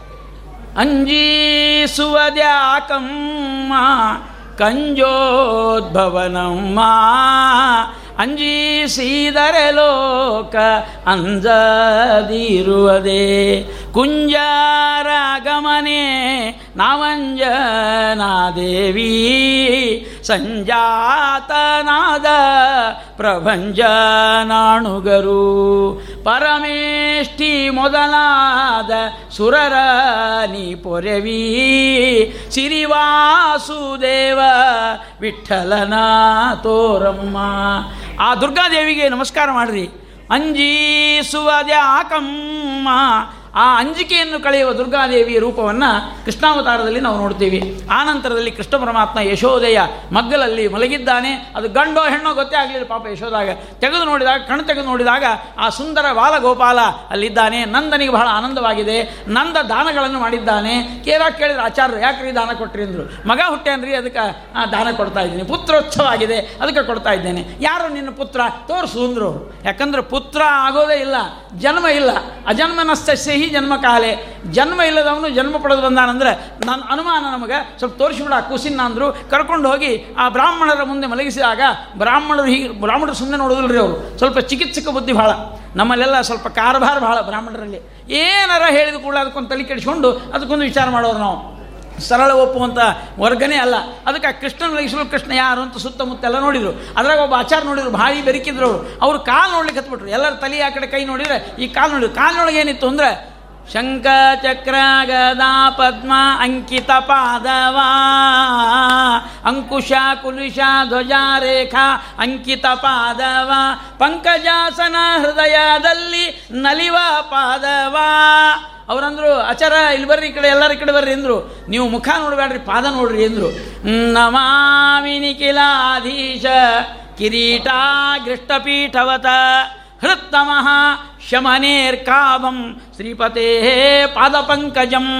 ಆ ಪಾದ ನೋಡ್ರಿ ಎಂಥದ್ದು ಶಂಖಚಕ್ರ ಗದಾ ಪದ್ಮಗಳವ ಹಂಗಾರೆ ಇವ ಯಾರು? ನಾರಾಯಣ ಅಂದರು ಕೃಷ್ಣ ಯಶೋದೆಯ ಮಗನಲ್ಲ, ನಂದನ ಮಗನಲ್ಲ. ಇದು ಯಾವುದೂ ವಿಚಾರ ಮಾಡಬೇಡ್ರಿ. ಇವನು ಆ ಪರಮಾತ್ಮ ಜನ್ಮವಿಲ್ಲದ ಭಗವಂತ ಬಂದಿದ್ದಾನೆ. ಅಂದರೆ ನಂದನಿಗೆ ಹೇಳಿದರು, ನಿನ್ನ ಮಗ ಅಲ್ಲೋ ಅವನು ನಿನ್ನ ಮಗ ಅಲ್ಲ, ಪರಮಾತ್ಮ ಅವನಿಗೆ ಜನ್ಮ ಇಲ್ಲಲ್ಲ ನಂದ ಅಂದ, ಹೀಗೆಲ್ಲ ಎಡವಟ್ಟು ಮಾತಾಡ್ತಾರೆ ಅಂತ ನಿಮಗೆ ದಾನ ಕೊಟ್ಟಿನಿ ಅಂದ. ಅವ್ನು ತೊಗೊಂಡು ಹೋಗಿ ಸುಮ್ಮನೆ ಹೋಗ್ಬಿಟ್ಟಿರ್ತಾಗ ಅಂತಂದ. ಅವರೆಲ್ಲ ಪಾಪ ಬಂಗಾರ ಮುತ್ತರತ್ನ ತೊಗೊಂಡು ಹೋಗಿ ಹೊಲ, ಹೊರಗೆ ಶ್ಲೋಕ ಹೇಳ್ಕೊತ ಹೋದ್ರು. ನಂದ ಗೋಪ ಕುಮಾರಾಯ ಗೋವಿಂದಾಯ. ನಮ್ದೇನು ಗಂಟೆ ನಂದ ಗೋಪ ಕುಮಾರ ಅಂದ್ರೆ ಆಯ್ತು ಅಂತ. ಅಂದರೆ ಪರಮಾತ್ಮನಿಗೆ ಜನನ ಮರಣಾದಿಗಳಿಲ್ಲ. ಅದಕ್ಕೆ ನರಸಿಂಹದೇವರು ಕಂಬದಿಂದ ಬಂದಂತೆ ದೇವಕಿಯ ಉದರದಿಂದ ಭಗವಂತ ಬಂದ ಅನ್ನೋದನ್ನು ಬ್ರಹ್ಮ ಆ ಗರ್ಭಸ್ತೋತ್ರದಲ್ಲಿ ಸತ್ಯಂ ಸತ್ಯಂ, ತ್ರಿಸತ್ಯಂ ಇವೆಲ್ಲ ವಿಚಾರಗಳನ್ನು ನಾವು ಮಾಡಬೇಕು. ಕೃಷ್ಣ ಪರಮಾತ್ಮ ಒಂದೊಂದಾಗಿ ಬಾಲಲೀಲೆಗಳನ್ನು ತೋರಿಸಿದ್ದಾನೆ. ಮೊದಲನೇದಾಗಿ ಕೃಷ್ಣ ಪರಮಾತ್ಮನ ಆ ಅವತಾರ ಆದ ತಕ್ಷಣದಲ್ಲಿ ಒಂದು ಘಟನೆ ನಡೀತು. ಅಲ್ಲೆಲ್ಲ ಗೋಪಾಲಕಾವಲಿ ಆಯಿತು ಅಂತ ವರ್ಣನೆ ಮಾಡ್ತಾರೆ. ಹಾಲು, ಮೊಸರು ಬೆಣ್ಣೆಗಳನ್ನೆಲ್ಲ ಚಲ್ಲಾಡಿದ್ದಾರೆ. ಅಂದರೆ ಯಾಕ್ರಿ ಯಾರಿಗಾರು ಕೊಡಬೇಕಾಗಿತ್ತಲ್ಲ? ಅಂದರೆ ಉತ್ಸಾಹದೊಳಗೆ ಏನು ಮಾಡ್ತೀವಿ? ಅದೆಲ್ಲ ಏನಲ್ಲ. ಅಂದರೆ ಭಗವಂತ ಅನಂತ ಹಸ್ತದಿಂದ ಕೊಡುವಾಗ ನಾವು ಅದಕ್ಕೆ ಹೇಳ್ತಾರೆ ಯಾವಾಗಲೂ ಕೂಡ ಈ ವಸ್ತುಗಳನ್ನು ಚೆಲ್ಲುವಾಗ ಸ್ವಲ್ಪ ಊಟಕ್ಕೆ ಕೂತಾಗ ಹೇಳ್ತಾರೆ, ಚಲಿಸ್ಬೇಡ್ರಿ, ಸ್ವಲ್ಪ ಸ್ವಲ್ಪ ಬಡಿಸ್ರಿ, ಅದನ್ನ ಯಾಕೆ ಹಂಗೆ ಮಾಡ್ತೀರಿ? ಅಂತಾರೆ. ಹಂಗಲ್ಲದು ನಾವು ಉಂಡ ಮೇಲೆ ಹೊರಗೆ ಎಷ್ಟೋ ಜನ ಇರ್ತಾರಂತವೆಲ್ಲ ಇರುವಿಗಳು ಇರ್ತಾವೆ ಪ್ರಾಣಿಗಳು ಪ್ರಾಣಿಗಳಿರ್ತಾವೆ ಅವುಗಳು ತಿಂತಾವ. ಅದಕ್ಕೋಸ್ಕರವಾಗಿ ಪರಮಾತ್ಮನ ನೈವೇದ್ಯವನ್ನು ಅಲ್ಲಿ ತನಕ ಮುಟ್ಟುವ ವ್ಯವಸ್ಥೆಯನ್ನು ಮಾಡ್ತಕ್ಕಂಥದ್ದು ಒಂದು ಕ್ರಮ ನಮ್ಮಲ್ಲಿ. ಅದಕ್ಕೆ ಬ್ರಾಹ್ಮಣರ ಭೋಜನದಲ್ಲಿ ಸವಕಾಶ ಆಗಲಿ ಅಂತ ಹೇಳ್ತಿರ್ತಾರೆ. ಸವಕಾಶ ಅಂದ್ರೇನು? ಹೊಟ್ಟೆಯಾಗಿನ ಸ್ವಲ್ಪ ಇಟ್ಕೊಂಡನ ಮುಗಿಸ್ರಿ ಊಟ ಅಂತ ನಾವು ಹೇಳ್ತಿರ್ತೀವಿ. ಆದರೆ ಅವರಂತಾರ ಇನ್ನೊಂದೆರಡು ಹಾಕ್ತೀವಿ ರೀ ಒತ್ತಾಯ ಮಾಡ್ತಿರ್ತಾರೆ. ಒತ್ತಾಯ ಮಾಡೋದೇನು ತಪ್ಪಲ್ಲ. ಅದನ್ನು ತಿನ್ನುವ ಒಂದು ವರ್ಗ ಇರ್ತದೆ. ಅದಕ್ಕೋಸ್ಕರ ಅಂದರೆ ಯಾವುದೇ ರೀತಿಯಾಗಿರ್ತಕ್ಕಂಥ ಪ್ರಾಣಿ ಪಕ್ಷಿಗಳಿಗೆ ಅದನ್ನು ಹಾಕುವಂಥದ್ದು ಈ ರೀತಿಯಾಗಿ ಹಾಲು ಮೊಸರುಗಳನ್ನು ಚೆಲ್ಲಿದಾಗ ಯಾರ್ಯಾರೋ ಒಬ್ಬೊಬ್ಬರು ಹೇಳ್ತಾರೆ, ಈ ಮಂತ್ರಾಕ್ಷತೆ ಲಗ್ನದೊಳಗೆ ಹಾಕಬಾರ್ದ್ರಿ. ಅವೇ ಅಕ್ಕಿ ಮಂದಿ ಕೊಟ್ಟರೆ ಅನ್ನ ಮಾಡ್ಕೊಂಡು ಉಣ್ತಾರೆ ಅಂತ ಯಾರೋ ಒಬ್ರು ಹೇಳಿದ್ರು ಪುಣ್ಯಾತ್ಮರು. ಇವು ನಮೂನಿ ನಮೂನಿ ಮಾತಾಡ್ತಾರೆ. ಆ ನಾಗಪ್ಪಗೆ ಹಾಲು ಹಾಕಿದ ಕೂಡಲೇ ಅದು ಅದು ಹಾಲೆಲ್ಲ ವೇಸ್ಟ್ ಆಗ್ತದಂತೆ ಅಲ್ರಿ, ಜಗತ್ತಿನೊಳಗೆ ವೇಸ್ಟ್ ಅನ್ನೋ ಶಬ್ದನೇ ಇಲ್ಲ. ಅಂತಹದ್ದು ಆ ಭಗವಂತ ಹುಟ್ಟಿದಾಗ ಹಾಲು, ಮೊಸರು, ಬೆಣ್ಣೆಗಳನ್ನು ಚೆಲ್ಲಾಡಿದ್ದಾರೆ. ನಾವು ಕೂಡ ಹಾಲು, ಮೊಸರು, ಬೆಣ್ಣೆಗಳ ಕಥೆಯನ್ನು ನೋಡೋಣ. ಮೊದಲನೇದಾಗಿ, ಹಾಲು ಹಾಲು ಅಂದರೆ ಮನಸ್ಸು ಅಂತ ಅರ್ಥ. ಹಾಲು ಅಂದರೆ ಮನಸ್ಸು. ಈ ಮನಸ್ಸಿನಂತಹ ಹಾಲನ್ನು ಹಾಳು ಮಾಡಲಿಕ್ಕೆ ಬಹಳ ಜನ ಇದ್ದಾರೆ. ಇವತ್ತು ನಾವು ಭಾಳ ಎಚ್ಚರಿಕೆಯಿಂದ ಕೇಳುವ ಈ ಮಾತನ್ನು ನಾವು ಹಾಲಿನಂಥ ಮನಸ್ಸಿನವರು ಭಾರತೀಯರು. ನಾನು ಇಲ್ಲಿ ಜಾತಿ ಮತ ಪಂಥ ಯಾವುದೂ ಹೇಳೋದಿಲ್ಲ. ಭಾರತ ಅಂದ್ರೆ ಬಾ ಅಂದ್ರೆ ಜ್ಞಾನ ಜ್ಞಾನದಲ್ಲಿ ರಥ ಅಂದ್ರೆ ಆಸಕ್ತರು. ಯಾರ್ಯಾರು ಭಾಗ ಮ್, ಜ್ಞಾನದಲ್ಲಿ ಆಸಕ್ತರಾಗಿರುತ್ತಾರೋ ಅವರು ಜಾತಿ ಮತ ಪಂಥ ಮೀರಿ ಅವರು ಭಾರತೀಯರು ಅಂತ ಒಂದೇ ಮಾತನ್ನು ನೆನಪಿಟ್ಕೊಳ್ಬೇಕು. ಇಲ್ಲಿ ಯಾರೂ ಪ್ರಶ್ನೆ ಇಲ್ಲೇ ಇಲ್ಲ. ಎಲ್ಲರೂ ಭಾರತೀಯರೇ. ಯಾವ ಜಾತಿಯವನೇ ಇರಲಿ ಅವನು ಜ್ಞಾನ ಬೇಕು ಅಂತ ಬಂದ ಅಂದರೆ ಅವನು ಭಾರತೀಯ. ಮೊದಲನೇದು. ಎರಡನೇದಾಗಿ, ಅಂಥ ಹಾಲಿನಂಥ ಮನಸ್ಸಿದ್ದವನಿಗೆ ಉಪ್ಪಿನ ಹರಳು ಹಾಕಿ ಅವನನ್ನು ಮನಸ್ಸನ್ನು ನಾಶ ಮಾಡೋರು ಭಾಳ ಜನ ಇದ್ದಾರೆ. ಇದು ಎಚ್ಚರಿಕೆಯಿಂದ ನೋಡಬೇಕು. ಅದಕ್ಕೇನು ಮಾಡಬೇಕು? ಅದು ಕೆಡಬಾರ್ದು. ಈಗಿದೆ ನಮ್ಮದೆಲ್ಲ ಹಾಲಿನಂಥ ಮನಸ್ಸು. ಅದನ್ನು ನಾವು ಕೆಡಲಾರ್ದಂಗೆ ನೋಡೋಕೆ ಏನು ಮಾಡಬೇಕು? ಕಾಸಿ ಹೆಪ್ಪಾಕಿ ಬಿಡ್ಬೇಕು ರೀ ಅದು ಬೆಸ್ಟ್. ಒಳ್ಳೆ ಕೆಲಸ ಅಂದರೆ ಕಾಸೋದು ಹೆಪ್ಪಾಕೋದು ಈ ಕಾಸೋದು ಅಂದರೆ ಏನು? ಅಂದರೆ ಇದೆ. ಈ ಪ್ರವಚನ ನಡೆದಲ್ಲ ಇದು ಕಾಸೋದು. ಇದು ತಂಪಲ್ರಿ. ಸ್ವಲ್ಪ ಕಾಸ್ತಿ, ಸ್ವಲ್ಪ ವೇದಾಂತ ಜಾಸ್ತಿ ಆಯ್ತು ಅಂದ್ರೆ ಉರಿ ಜಾಸ್ತಿ ಆಗಿಬಿಡುತ್ತೆ. ಸ್ವಲ್ಪ ಏನೋ ಕಥಿ, ಶ್ಲೋಕ, ಹಾಡು ಇತ್ತಂದ್ರೆ ಸ್ವಲ್ಪ ಆರಾಮಿರ್ತದೆ ಸ್ವಲ್ಪ ವೇದಾಂತ ತನಕ ಹೋದ್ವಿ ಅಂತಂದರೆ, ಓಂ ಅಥಾತೋ ಬ್ರಹ್ಮ ಜಿಜ್ಞಾಸ ಓಂ ಅಥ ಅಧಿಕಾರ ಪ್ರಾಪ್ತಿನಂತರಂ ಅತಃ ಮೋಕ್ಷಾದಿ ಫಲಸಿದ್ಧಿರ್ಭಾವಾತ್ ಬ್ರಹ್ಮಣ ನಾಮ ನಾರಾಯಣಸ ಜಿಜ್ಞಾಸ ಕರ್ತವ್ಯ ಅಂದ್ಕೊಳ್ಳಿ, ಏನೂ ಶುರುವಾಯ್ತಪ್ಪ ನಮ್ಮ ತಲೆಯಾಗ ಇಂದ ಹಾರು ಹೋತು ಅಂತ ಸ್ವಲ್ಪ ಕಾವು ಜಾಸ್ತಿ ಆಗ್ತದೆ. ಹೆಚ್ಚು ಕಾವು ಇದ್ದಷ್ಟು ಜ್ಞಾನ ಜಾಸ್ತಿ. ಸ್ವಲ್ಪ ಚೆಂದಾಗಿ ಕಾಸಬೇಕು ಅಂದಾರೆ. ಅದಕ್ಕೆ ಪಾಠ, ಪ್ರವಚನ, ತತ್ವಜ್ಞಾನ, ಭಜನೆ ಯಾವ ಯಾವ ಮುಖಗಳಿಂದ ನಮಗೆ ಜ್ಞಾನ ಬರ್ತದೋ ಆ ಜ್ಞಾನ ಬರುವ ಒಂದು ಪ್ರಸಂಗಕ್ಕೆ ನಮ್ಮ ಮನಸ್ಸನ್ನು ಒಡ್ಡಬೇಕು ಆ ಮನಸ್ಸು ಕಾಸಿದರೆ, ಹಾಲು ಕಾಸಿದಂತೆ ಅದು ಚೆಂದಾಗಿ ಕಾದ ಮೇಲೆ ಅದಕ್ಕೆ ಹೆಪ್ಪು ಹಾಕುವಂಥ ಕೆಲಸನೇ ಜ್ಞಾನ. ಆ ಹೆಪ್ಪು ಹಾಕಿದ ಮೇಲೆ ಏನಾಗ್ತದೆ? ಗಟ್ಟಿ ಆಗಿಬಿಡುತ್ತೆ. ನೋಡ್ರಿ ಹಾಲು ಕೆಡಿಸೋಕ್ಕೆ ಯಾರಿಗೂ ಬರೋದಿಲ್ಲ ಹೆಪ್ಪು ಹಾಕಿಬಿಡ್ಬೇಕು. ಮೊಸರಾಗಿ ಬಿಡ್ತದೆ ನೋಡ್ರಿ. ಈ ಮೊಸರಾದ ಮೇಲೆ ಒಂದು ಸಮಸ್ಯೆ ಇದೆ ನಮ್ಮಲ್ಲೆಲ್ಲ. ಏನಂದರೆ ಅದನ್ನು ಒಂದು ವಾರ, ಒಂದು ತಿಂಗಳು ಇಟ್ಟು ಬೇರೆ ಊರಿಗೆ ಹೋಗಿ ಬಂದು ಬಾಗಲ ತೆಗೀರಿ, ಏನಾಗ್ತದೆ? ಮನೆ ಕಾಲಿಡ್ಲಿಕ್ಕೆ ಆಗೋದಿಲ್ಲ ರೀ ಅದು ಹುಳಿಯಾಗಿ, ವಾಸನೆಯಾಗಿ ಭಯಂಕರ ತ್ರಾಸಾಗಿಬಿಡ್ತದೆ ಮೊಸರು, ಹುಳಿ ಆಗ್ತದೆ. ಈ ಪಾಂಡಿತ್ಯನೂ ಹಾಗೆ. ಚಲೋ ಓದ್ಕೊಂಡಿರ್ತಾರೆ ನೋಡ್ರಿ. ಅದನ್ನು ಹಾಗೆ ಇಟ್ಬಿಟ್ರೆ ಅಂತ ಇಟ್ಕೊಳ್ರಿ. ನಮ್ಮಲ್ಲಿ ಗುರುಗಳು ಹೇಳ್ತಿದ್ರು ಮಂಗಳ ಆಗ್ಯದ ಅಂದ್ರೆ ಅಂದ್ರೆ ಸುಧಾ ಮಂಗಳಾದಿಗಳು ಇವೆಲ್ಲ ಆಗ್ಯಾವ ಅಂದ್ರೆ ಉದ್ಯಾಪನೆ ಮಾಡಿದಂಗಂತ ಒಮ್ಮೊಮ್ಮೆ ಎಲ್ಲ ಪಂಡಿತರಲ್ಲ, ಜ್ಞಾನಿಗಳಿಗೆ ನಾವು ನಮಸ್ಕಾರ ಮಾಡ್ತೀವಿ. ಕೆಲವರು ಏನು ಮಾಡ್ತಾರಂದ್ರೆ ಮುಂದೆ ಓದೋದು ಬಿಟ್ಬಿಡ್ತಾರೆ. ಈ ನಮ್ಮ ಲೌಕಿಕದಾಗೂ ಹಾಗೆ ಇರ್ತಾವೆ. ಈ ನಾವೆಲ್ಲ B A M B com M A ಮಾಡ್ಕೊಂಬಂದಿವಿಲ್ಲ ಒಂದರ ಪುಸ್ತಕವೇನ್ರಿ ಮನೆಗೆ? ಅವೆಲ್ಲ ಉದ್ಯಾಪನಿ. ಬಿ ಎ ಉದ್ಯಾಪನಿ ಬಿ ಕಾಮ್ ಉದ್ಯಾಪನಿ, ಇವೆಲ್ಲ ಉದ್ಯಾಪನಿ ಅಂದ್ರೆ ಮುಗಿಸೋದಂಥ ಕಾರ್ಯಕ್ರಮ. ಇನ್ನು ಯಾರು ಎಂದು ಪುಸ್ತಕ ತೆಗೆದು ಇಬ್ಬರೇ ನೋಡ್ತಾರೆ ನೋಡ್ರಿ. ಒಂದು ಡಾಕ್ಟ್ರು ಇನ್ನೊಬ್ಬರು ವಕೀಲರು. ಅವ್ರು ಯಾವಾಗಲೂ ಅಪ್ಡೇಟ್ ಇರಬೇಕಲ್ಲ, ಅದಕ್ಕೆ ಅವ್ರು ನೋಡ್ಕೋತಾ ಇರ್ತಾರೆ. ಅವರೊಬ್ಬರೇ ಪುಸ್ತಕ ಇಟ್ಟಿರ್ತಾರೆ ಉಳಿದವ್ರು ಯಾರು ಪುಸ್ತಕ ಇಲ್ಲೇ ಇಲ್ಲ. ಈ ಆಚಾರ ಮಂದಿನ ಸಹಿತ ಪುಸ್ತಕ ಎಲ್ಲ ಕಟ್ಟಿಟ್ಬಿಡ್ತಾರೆ. ಏನು ಕತೆ ಹೇಳ್ಕೊತ ಹೋಗ್ಬಿಟ್ರೆ ಆಯ್ತು, ಮಂದಿ ತಲೆ ಅಂತಂದು ಓದೋದು ಬಿಟ್ಟು ಹೋಮ್ವರ್ಕ ಇಲ್ಲ. ಅಂದಮೇಲೆ ಯಾವಾಗ ನಮ್ಮ ಚಿಂತನ ಮಂಥನಗಳಿಲ್ಲವೋ, ಅಂದರೆ ಕಡಗೋಲು ಹಾಕಿ ಮೊಸರನ್ನು ಯಾವಾಗ ನಾವು ಕಡಿಯೋದು ಬಿಡ್ತೀವೋ, ಅದು ಹುಳಿ ಆಗ್ತದೆ. ಅದಕ್ಕೇನು ಮಾಡಬೇಕು? ದೊಡ್ಡವರು ಏನು ಹೇಳ್ತಾರಂದ್ರೆ, ಯಾವಾಗಲೂ ಅದನ್ನು ಚಿಂತನ ಮಂಥನ ಮಾಡಬೇಕು. ಚಿಂತನ ಮಂಥನ ಮಾಡಿ ಅದು ಮಜ್ಜಿಗೆ ಆಗ್ತದೆ. ನೀರು ಹಾಕಿ ಒಳ್ಳೆ ಕಡಿದ್ರೆ. ಮುಂದೆ ಬರೋದೇನು? ಬೆಣ್ಣೆ. ಆ ಬೆಣ್ಣೆ ಯಾವುದೂ ಅಲ್ಲ? ಭಕ್ತಿ.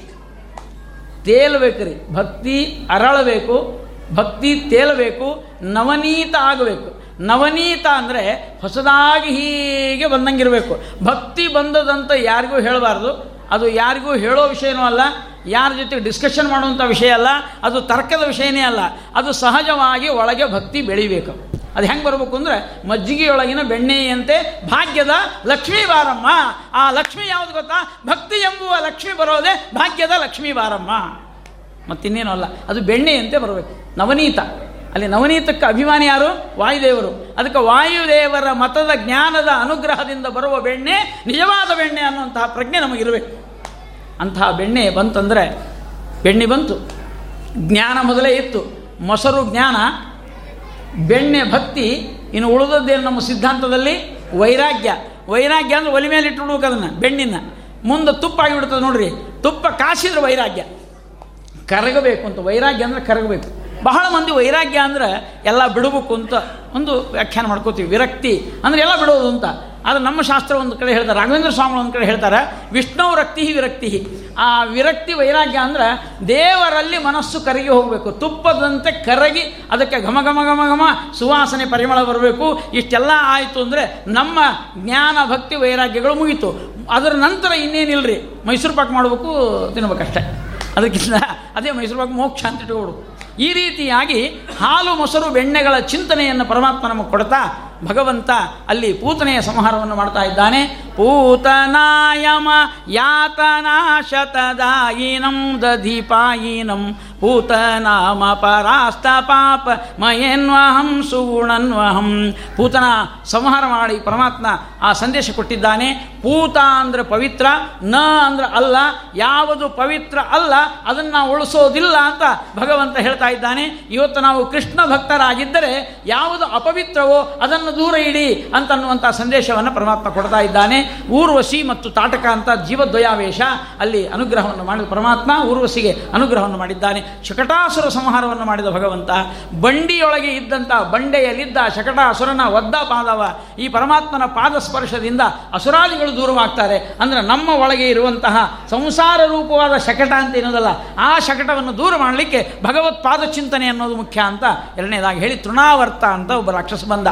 ಇವರೆಲ್ಲ ಹುಡ್ಕೊಂಡೇ ಬರ್ತಿದ್ರು. ದೇವರಂದ ನಾನೇ ಹುಡ್ಕೊಂಡು ಹೋಗೋಕ್ಕಾಗಿತ್ತು. ಅವರೇ ನನ್ನ ಹತ್ರ ತರ ಬಹಳ ಆನಂದ ಆತು ಅಂದ. ಇದ್ದಲ್ಲೇ, ಬಂದಲ್ಲೇ ಅವರನ್ನು ಸಂಹಾರ ಮಾಡ್ತಾ ಇದ್ದಾನೆ. ಹೇಳ್ತಾ ಇದ್ದಾರೆ.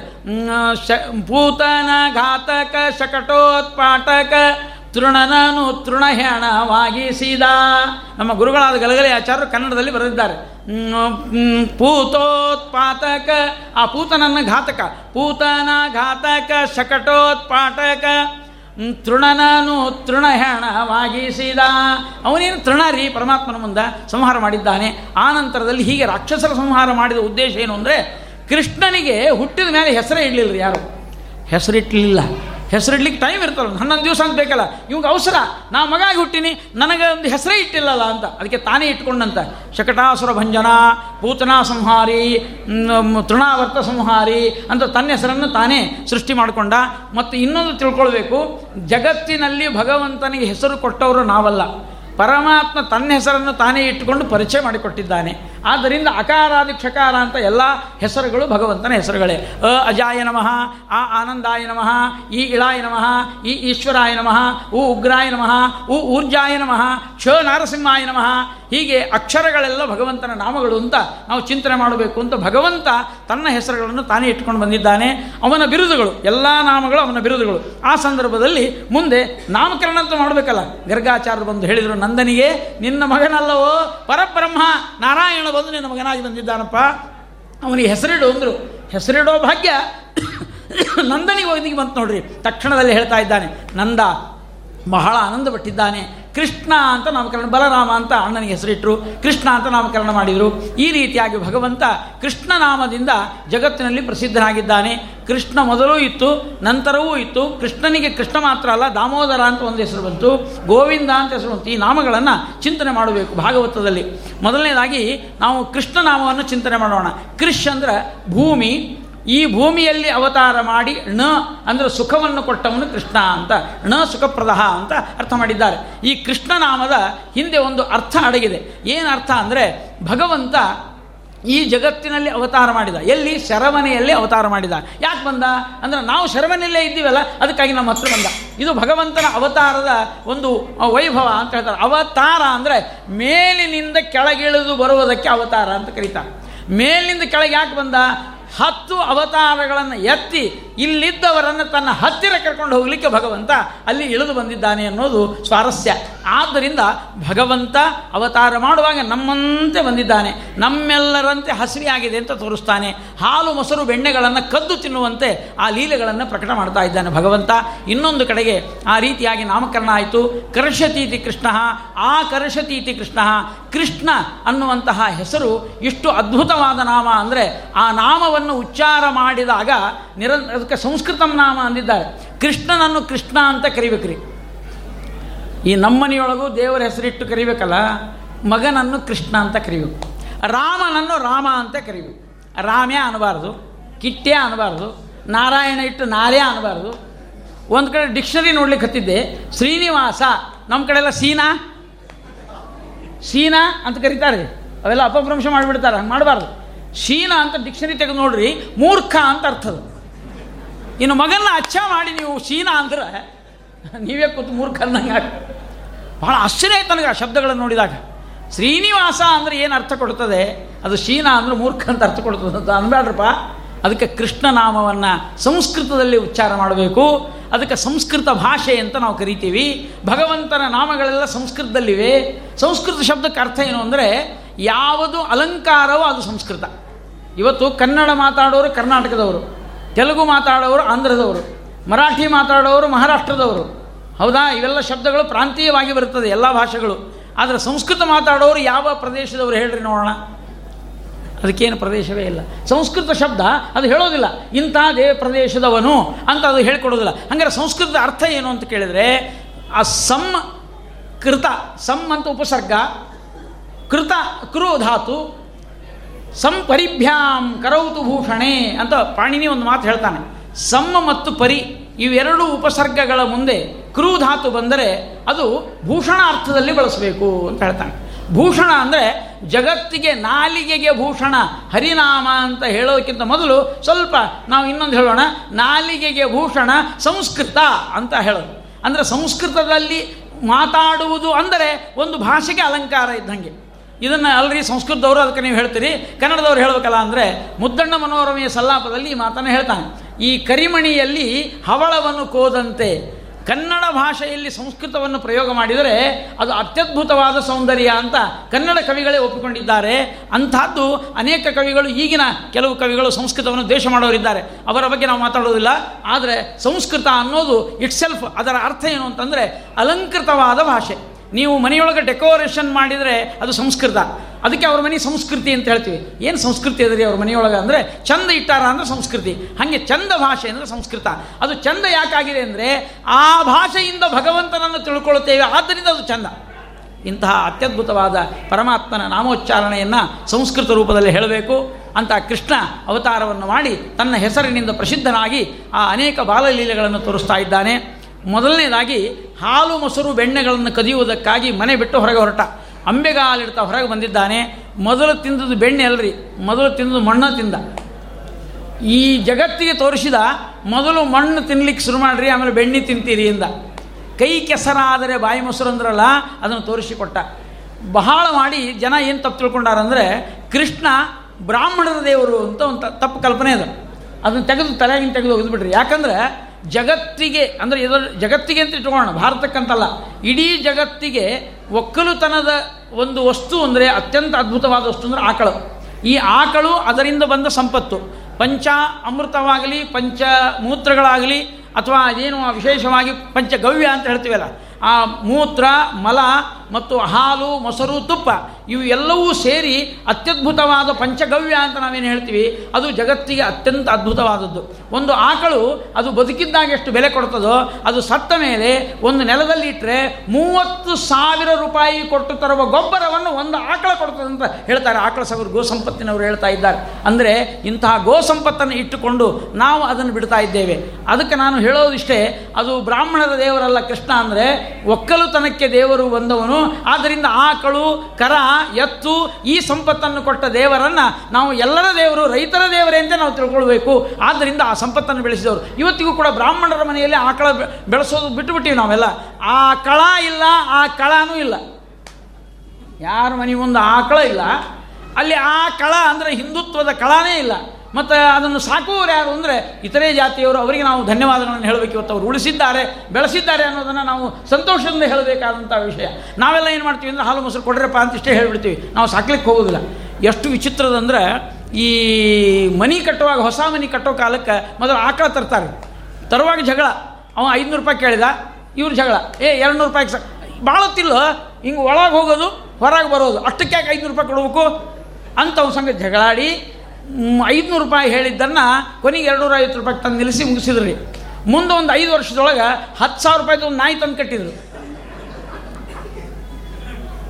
ಒಂದು ಸಲ ಆಕಳ ಬರಲಿಕ್ಕೆ ಎರಡುನೂರ ಐವತ್ತು ರೂಪಾಯಿ ಶಾಣಿತನ ಮಾಡಿದವರು ಹತ್ತು ಸಾವಿರದ ನಾಯಿ ತಂದು ಮನೆ ಕಟ್ಟಿದ್ರು. ಅಂದ್ರೆ ಉದ್ದೇಶ ಬೇರೆ ಇತ್ತು ಅವ್ರದ್ದು, ಮನೆ ಕಟ್ಟುವಾಗ.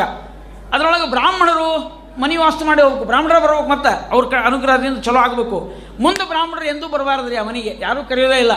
ಯಾಕಂದ್ರೆ ಸತ್ತಾಗಷ್ಟೇ ಬರಬೇಕು. ಕೊನೆಗೆ ಹಣ ಬರಲಿಕ್ಕೆ. ಇಲ್ಲ ಮುಗಿದಂತ್ರಿ ಮತ್ತು ಬಂದು ಹೋಗ್ರಿ ಆಚಾರ್ಯ ಅಂಥೇಳಿ ಇಷ್ಟೆಲ್ಲ ವ್ಯವಸ್ಥೆ ನಾವು ಮಾಡ್ಕೊಳ್ತಾ ಕೂತಿದ್ದೇವೆ. ಕೃಷ್ಣನ ಕಥೆ ಹೇಳುವವರು ಇಬ್ಬರನ್ನು ನಾವು ಸ್ಮರಣೆ ಮಾಡ್ಕೊಳ್ಬೇಕು. ಗೋಬ್ರಾಹ್ಮಣ ಹಿತಾಯಚ ಇವೆರಡೂ ಇದ್ದರೆ ಜಗತ್ತಿಗೆ ಕಲ್ಯಾಣ ಅನ್ನೋದನ್ನು ಕೃಷ್ಣ ಅವತಾರದಲ್ಲಿ ತೋರಿಸ್ತಾ ಇದ್ದಾನೆ. ಮನೆ ಮನೆಗಳಲ್ಲಿ ಹಾಲು, ಮೊಸರು, ಬೆಣ್ಣೆಗಳನ್ನು ಕದಿಯುವ ಮೊದಲು ಮಣ್ಣು ಮಣ್ಣನ್ನು ಕದ್ದ. ಆ ಮಣ್ಣನ್ನು ಬಾಯಲ್ಲಿ ಹಾಕ್ಕೊಂಡಾಗ ಉಪಾದಾನ ಕಾರಣ, ನಿಮಿತ್ತ ಕಾರಣ ಅಂತ ಶಾಸ್ತ್ರೀಯವಾದ ರೀತಿಯಲ್ಲಿ ಭಗವಂತ ನಾನು ನಿಮಿತ್ತ ಕಾರಣ ಈ ಜಗತ್ತಿಗೆ ಉಪಾದಾನ ಕಾರಣ ಅಲ್ಲ ಅಂತ ಅನ್ನೋದನ್ನು ತಿಳಿಸುವುದಕ್ಕಾಗಿ ಮಣ್ಣನ್ನು ಬಾಯಲ್ಲಿ ಇಟ್ಟುಕೊಂಡು ಬ್ರಹ್ಮಾಂಡವನ್ನೇ ತೋರಿಸಿ ಯಶೋಧೆಗೆ ಆಶ್ಚರ್ಯಪಡಿಸಿದ್ದಾನೆ. ಎರಡು ಸಲ ಒಂದು ಸಲ ತೊಡೆ ಮೇಲೆ ಮಲಗಿದಾಗ ಆಕಳಿಸಿದಾಗ ಬ್ರಹ್ಮಾಂಡ ತೋರಿಸಿದ, ಮತ್ತೊಂದು ಮಣ್ಣು ತಿಂದು ಮತ್ತೆ ಬ್ರಹ್ಮಾಂಡವನ್ನು ತೋರಿಸಿದ. ಅದನ್ನು ನೋಡಿ ಇದೇನು ಮೋಹವೋ ಆಶ್ಚರ್ಯವೋ ಅಂತ ತಿಳಿದುಕೊಂಡು ನನ್ನ ಮಗನಲ್ಲ ಅನ್ನುವ ಜ್ಞಾನ ಬರೋದರೊಳಗಾಗಿ ಮುಗುಳು ನಗೆಯು, ಮೃದು ಮಧುರ ಬಗೆಯು, ಬಗೆ ಬಗೆಯ ವನ ವಿಹಾರ. ನಲುಮೆ ದುಂಬಿದರೆ ನೋಟ ನಿನ್ನ ಸರಸಾಟ ಹೃದಯಹಾರ ಪರಮಾತ್ಮನ ಮುಗುಳು ನಗೆ, ಅದರ ಬಗೆ ಭಾಳ ಸುಂದರ ಅಂತ ಹೇಳ್ತಾರೆ. ಆ ಕೃಷ್ಣನ ನಗೆಯನ್ನು ನೋಡಿ, ನನ್ನ ಮಗ ಅಂತ ತಿಳ್ಕೊಂಡು ಮತ್ತೆ ಅಪ್ಪಿಕೊಂಡು ಹಾಲು ಕೊಡ್ಲೋ, ಮೊಸರು ಕೊಡ್ಲೋ ಏನು ತಿಂತೀಯ? ಅಂತ ಕೇಳ್ತಾ ಇದ್ದಂತೆ ಅದಕ್ಕೆ ಪುರಂದಾಸರಂದರು ಅವ್ವ ಅವ ನನ್ನ ಮಗ ಅಂತ ತಿಳ್ಕೊಬೇಡವ ಅವ ದೇವರವ. ಆಡಿಸಿದಳೆ ಶೋದೆ ಜಗದೋ ಧಾರಣ ಧಾರನ ಮಗನೆಂದು ತಿಳಿಯುತ ಅಗಣಿತ ಮಾಹಿ ಮನ ಆಡಿಸಿದಳೆ ಶೋದೆ ಜಗದೋ ಧಾರಣ ಅಪ್ರಮೇಯ ದೇವಸ್ಥಾನದಲ್ಲಿ ಪುರಂದರದಾಸರು ಈ ಪದ್ಯವನ್ನು ಬರೆದಿದ್ದಾರೆ. ದಕ್ಷಿಣಾದಿ ಸಂಗೀತಕ್ಕೆ ಬಹಳ ಕುಲಗುರುಗಳಾಗಿ ಬಂದಿರತಕ್ಕಂಥ ಪುರಂದರದಾಸರನ್ನು ಇವತ್ತು ನಾವು ಸ್ಮರಣೆ ಮಾಡಬೇಕು. ಯಾಕಂದರೆ ಪಿಳ್ಳಾರಿ ಗೀತೆಗಳನ್ನು ರಚನೆ ಮಾಡಿ ದಕ್ಷಿಣಾದಿ ಸಂಗೀತವನ್ನು ಕೊಟ್ಟು, ಅದರಿಂದ ಮುತ್ತ ಉತ್ತರಾದಿ ಸಂಗೀತವನ್ನು ಬೆಳೆಸಿರ್ತಕ್ಕಂಥ ಕೀರ್ತಿ ಪುರಂದರದಾಸರಿಗೆ ಸಲ್ಲಬೇಕು. ಆದರೆ ಒಂದು ಎಚ್ಚರ ಅಂತಾರೆ, ಕೃಷ್ಣನನ್ನು ನೀವು ಮಗ ಅಂತ ತಿಳ್ಕೊಳ್ಬೇಡ್ರಪ್ಪ, ಜನ್ಮ ಇದೆ ಅಂತ ತಿಳಿದುಕೊಳ್ಬೇಡ್ರಿ. ಯಾಕಂದರೆ ಅಗಣಿತ ಮಹಿಮನ ಮಗನೆಂದು ತಿಳಿಯುತ್ತಾ ಆಡಿಸಿದಳೆ ಶೋಧ, ತಪ್ಪು ಮಾಡಿದ್ದಾಳೆ.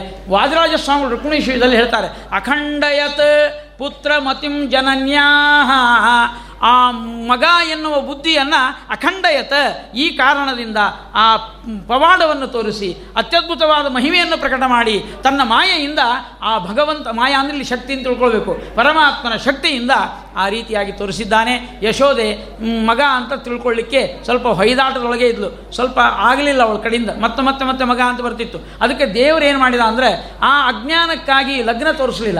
ಹದಿನಾರು ಸಾವಿರದ ಒಂದು ನೂರ ಎಂಟು ಮಂದಿ ಲಗ್ನ ಮಾಡಿಕೊಂಡ್ರು. ತಾಯಿಗೆ ಯಶೋದೆಗೆ ಒಂದು ಪತ್ರ ಹಾಕ್ಲಿಲ್ಲ ರೀ ಬಂದು ಬಾ ಅಂದ್ರೆ ಬಂದು ಹೋಗ್ತಿದ್ದಿಲ್ಲ ಇನ್ನು ಭಾಳ ದೂರ ಇದ್ದಿದ್ದಿಲ್ಲ. ಅದೇನು ಬೆಂಗಳೂರಲ್ಲ ಏನಲ್ಲ. ಅಲ್ಲೇ ಪಾಪ ಯಮುನಾ ತೀರ, ಆ ಕಡೆ ಮಥುರಾಪಟ್ಟಣ, ಈ ಕಡೆ ನಂದು ಹೋಗಲ್ಲ ಬಂದು ಹೋಗ್ತಿದ್ರು, ಇಲ್ಲೋ, ಒಂದು ನದಿ, ಒಂದು ಅಡ್ಡ. ಅಂಬೆ ಏನೋ ಒಂದು ನೌಕಾ ಹಾಕ್ಕೊಂಡು ಆ ಕಡೆಯಿಂದ ದಾಟಿ ಬರ್ತಿದ್ರು ಪಾಪ. ಕೃಷ್ಣನ ಲಗ್ನಕ್ಕೆ ಹೋಗಲಾರ್ದೆ ಬಿಡ್ತಿದ್ಲ ಯಶೋದ. ಇವ ಕರೀಲೇ ಇಲ್ಲ. ಬಹಳ ಬೇಜಾರು ಮಾಡ್ಕೊಂಡು ಒಂದ್ಸಲ ಅಂದಂತ ಮನಸ್ಸೀದತಿ ಮೇ ಕೃಷ್ಣ, ತವ ಕಲ್ಯಾಣ ವೀಕ್ಷಣೆ. ನಿನ್ನ ಲಗ್ನ ನೋಡಲಿಲ್ಲಲ್ಲೋ ಕೃಷ್ಣ? ನನಗೆ ಬಹಳ ಅನ್ಯಾಯ ಆಯ್ತಲ್ಲ? ಅಂತಂದಾಗ, ಕೃಷ್ಣ ಅಂದ, ನೀ ಅದನ್ನೇನು ಹೇಳಲಿಕ್ಕೆ ಹೋಗಲಿಲ್ಲ. ನೀನು ನನ್ನ ಮಗ ಅಂತ ತಿಳ್ಕೊಂಡಿದ್ದಿ. ಅದಕ್ಕೆ ನಾನು ನಿನಗೆ ತೋರಿಸಲಿಲ್ಲ ಅಂತ ಏನು ಕಾರಣ ನೋಡ್ರಿ, ತಾಯಂದ್ರ ಜೊತೆಗೆ ಹೆಂಗೆ ಮಾತಾಡಬೇಕು ಅಂತ ಕೃಷ್ಣ ನೋಡಿ ಕಲಿಬೇಕು ಅವಳ ಮನಸ್ಸಿಗೆ ನೋವಾಗದಂತೆ ಮಾತಾಡುವ ಕಲೆ ನಿಮ್ಗೆ ಗೊತ್ತಾಗಬೇಕು ಅಂದರೆ ಕೃಷ್ಣನ ಕತೆ ಕೇಳೋದು. ನಾವೆಲ್ಲ ತಾಯಂದ್ರನ್ನ ಬೈಲಿಕ್ಕೆ ನಿಂತು ಬಿಟ್ಟಿರ್ತೀವಿ ನೋಡ್ರಿ. ಅವಳು ಕಲಿಸಿದ ಭಾಷೆಯಲ್ಲೇ ಅವಳನ್ನು ಬೈಯೋದು. ನಾಲಿಗೆ ಮೇಲೆ ಶಬ್ದ ಹಾಕಿದವ್ರು ಯಾರ್ರಿ? ಅಪ್ಪ, ಕಾಕ, ಅಣ್ಣ, ಮಾಮ, ಅವರು ನೋಡು, ದೊಡ್ಡಪ್ಪ, ಇವರು, ಅವರು. ನಾಲಿಗೆಯಿಂದ ಯಾವಾಗ ಶಬ್ದಗಳು ಬರ್ತಾವೋ ಅಂತ ಆ ತಾಯಿ ಹಾ ತರದು ಕಾತರಿಸಿ ನಮ್ಮ ನಾಲಿಗೆಯಲ್ಲಿ ಆ ಶಬ್ದಗಳನ್ನು ಅಕ್ಕರದೇ ಅಕ್ಷರವ ಕಲಿಸಿದ ತಾಯಿಯನ್ನು ನಾವು ಅದೇ ಅಕ್ಷರದಿಂದ ಬೈಲಿಕ್ಕೆ ಪ್ರಾರಂಭ ಮಾಡ್ತೀವಿ. ಎಂಥ ದುರಂತ ನೋಡ್ರಿ ಇವತ್ತು? ಅದನ್ನು ವಿಚಾರ ಮಾಡಬೇಕು. ಮಾತೃ ದೇವೋಭವ ಅನ್ನುವಂಥ ಮಾತನ್ನು ತಿಳಿಸ್ಲಿಕ್ಕೆ ಕೃಷ್ಣ ಅವಳನ್ನು ಬೈಲಿಕ್ಕೆ ಹೋಗಲಿಲ್ಲ ಏ, ಹಾಗೆಲ್ಲ ಹಂಗೆ ಆಗ್ತದೆ? ನೀನು ಮಗ ಅಂತ ತಿಳ್ಕೊಂಬಿಟ್ಟು ಅದ್ರ ಸಲುವಾಗಿ ನಾನು ಹಂಗೆ ಮಾಡಿದೆ ಅಂತ ಹೇಳಲಿಲ್ಲ ಕೃಷ್ಣ. ಒಂದೇ ಮಾತು ಹೇಳಿದ. ಖರೆ ಹೇಳಬೇಕು ಅಂದರೆ, ಯಾವ ಲಗ್ನನೂ ಬರೋಬರಿ ಆಗಿಲ್ಲ ಅಂದ. ಹದಿನಾರು ಸಾವಿರದ ಮುನ್ನೂರ ಎಂಟು ಲಗ್ನ, ಅದು ಲಗ್ನ ಅಂತ ಅನಿಸೇ ಇಲ್ಲ. ನನಗೆ ಇನ್ನೊಂದು ಲಗ್ನ ಮಾಡ್ಕೋಬೇಕಂತದ. ಅದಕ್ಕೆ ನೀವು ಬಕಲಾದೇವಿ ಆಗಿ ಬಾ. ನಾನು ಶ್ರೀನಿವಾಸನಾಗಿ ಬರ್ತೀನಿ. ಆ ಶ್ರೀನಿವಾಸನಾಗಿ ಬಂದು ಶ್ರೀನಿವಾಸ ಕಲ್ಯಾಣ ಮಾಡ್ಕೋತೀನಿ. ಆಮೇಲೆ ವ್ಯಾಸರಾಜ ಮಠದಾಗ ಕೂತಿರ್ತೀನಿ. ಭಕ್ತರೆಲ್ಲ ಬಂದು ನೋಡಲಿ ಅಂತ ಪರಮಾತ್ಮ ಶ್ರೀನಿವಾಸ ಕಲ್ಯಾಣ ಮಾಡ್ಕೊಂಡ. ನಾವೆಲ್ಲ ಇಲ್ಲಿ ಬಂದದ್ದು ಅದ್ರ ಸಲುವಾಗಿ ಬಕುಲಾದೇವಿ ಲಗ್ನಕ್ಕೆ ಬಂದಿದ್ಲು. ಬಂದಾಗ ಒಂದು ಮಾತು ಯಾರೋ ಕೇಳಿದರು. ನೀ ಯಾರು? ಅಂತ ಕೇಳಿ ಆಕಿನ ಬಕುಲಾದೇವಿನ ಕಾರ್ಬಾರ್ ಮಾಡೋರು ಇರ್ತಾರೆ ನೋಡ್ರಿ. ನೀವು ಯಾರು? ಅವ್ರು ಯಾರು? ಕೇಳಿದರು. ಆಕೆ ಹೇಳಿದರು ಶ್ರೀನಿವಾಸನ ದಾಸಿ ಎಂದರು ಯಾರೋ ಅಂದರು, ಶ್ರೀನಿವಾಸನ ಅವ್ವ ಅಂತ ಹೇಳಿದರು, ಅಮ್ಮ ಅಂತ ಹೇಳಿದರು. ಅದು ಲಗ್ನ ನಿನ್ನ ಸಲುವಾಗಿ ಈ ಲಗ್ನದ ಹುಡ್ಕೊಂಡಾನ ಅಂತ ಹೇಳಿದರು. ಮತ್ತು ನೀ ನೋಡಿದ್ರೆ ನಾನು ಅಮ್ಮ ಅಂತ ಹೇಳೋ ಹೇಳ್ತಾ ಇಲ್ಲ. ನೀ ಹೇಳೋದೇನು ಹೇಳ್ತಿ? ದಾಸಿ ಅಂತ ಹೇಳ್ತಾ ಇದೆಯಲ್ಲ, ಯಾಕೆ? ಅವಾಗ ಒಂದು ಶ್ಲೋಕ ಹೇಳಿದಕ್ಕೆ ಬಕಲಾದೇವಿ ಕೃಷ್ಣಂ ಮುಕುಂದಂ ತನಯ ಇತಿ ಮತ್ವ. ತನಯ ಅಂದ್ರೆ ಮಗ ಮಗ ಅಂತ ಮತ್ವ ಅಂದ್ರೆ ತಿಳ್ಕೊಂಡು. ಕೃಷ್ಣಂ ಮುಕುಂದಂ ತನಯೇತಿ ಮತ್ವ.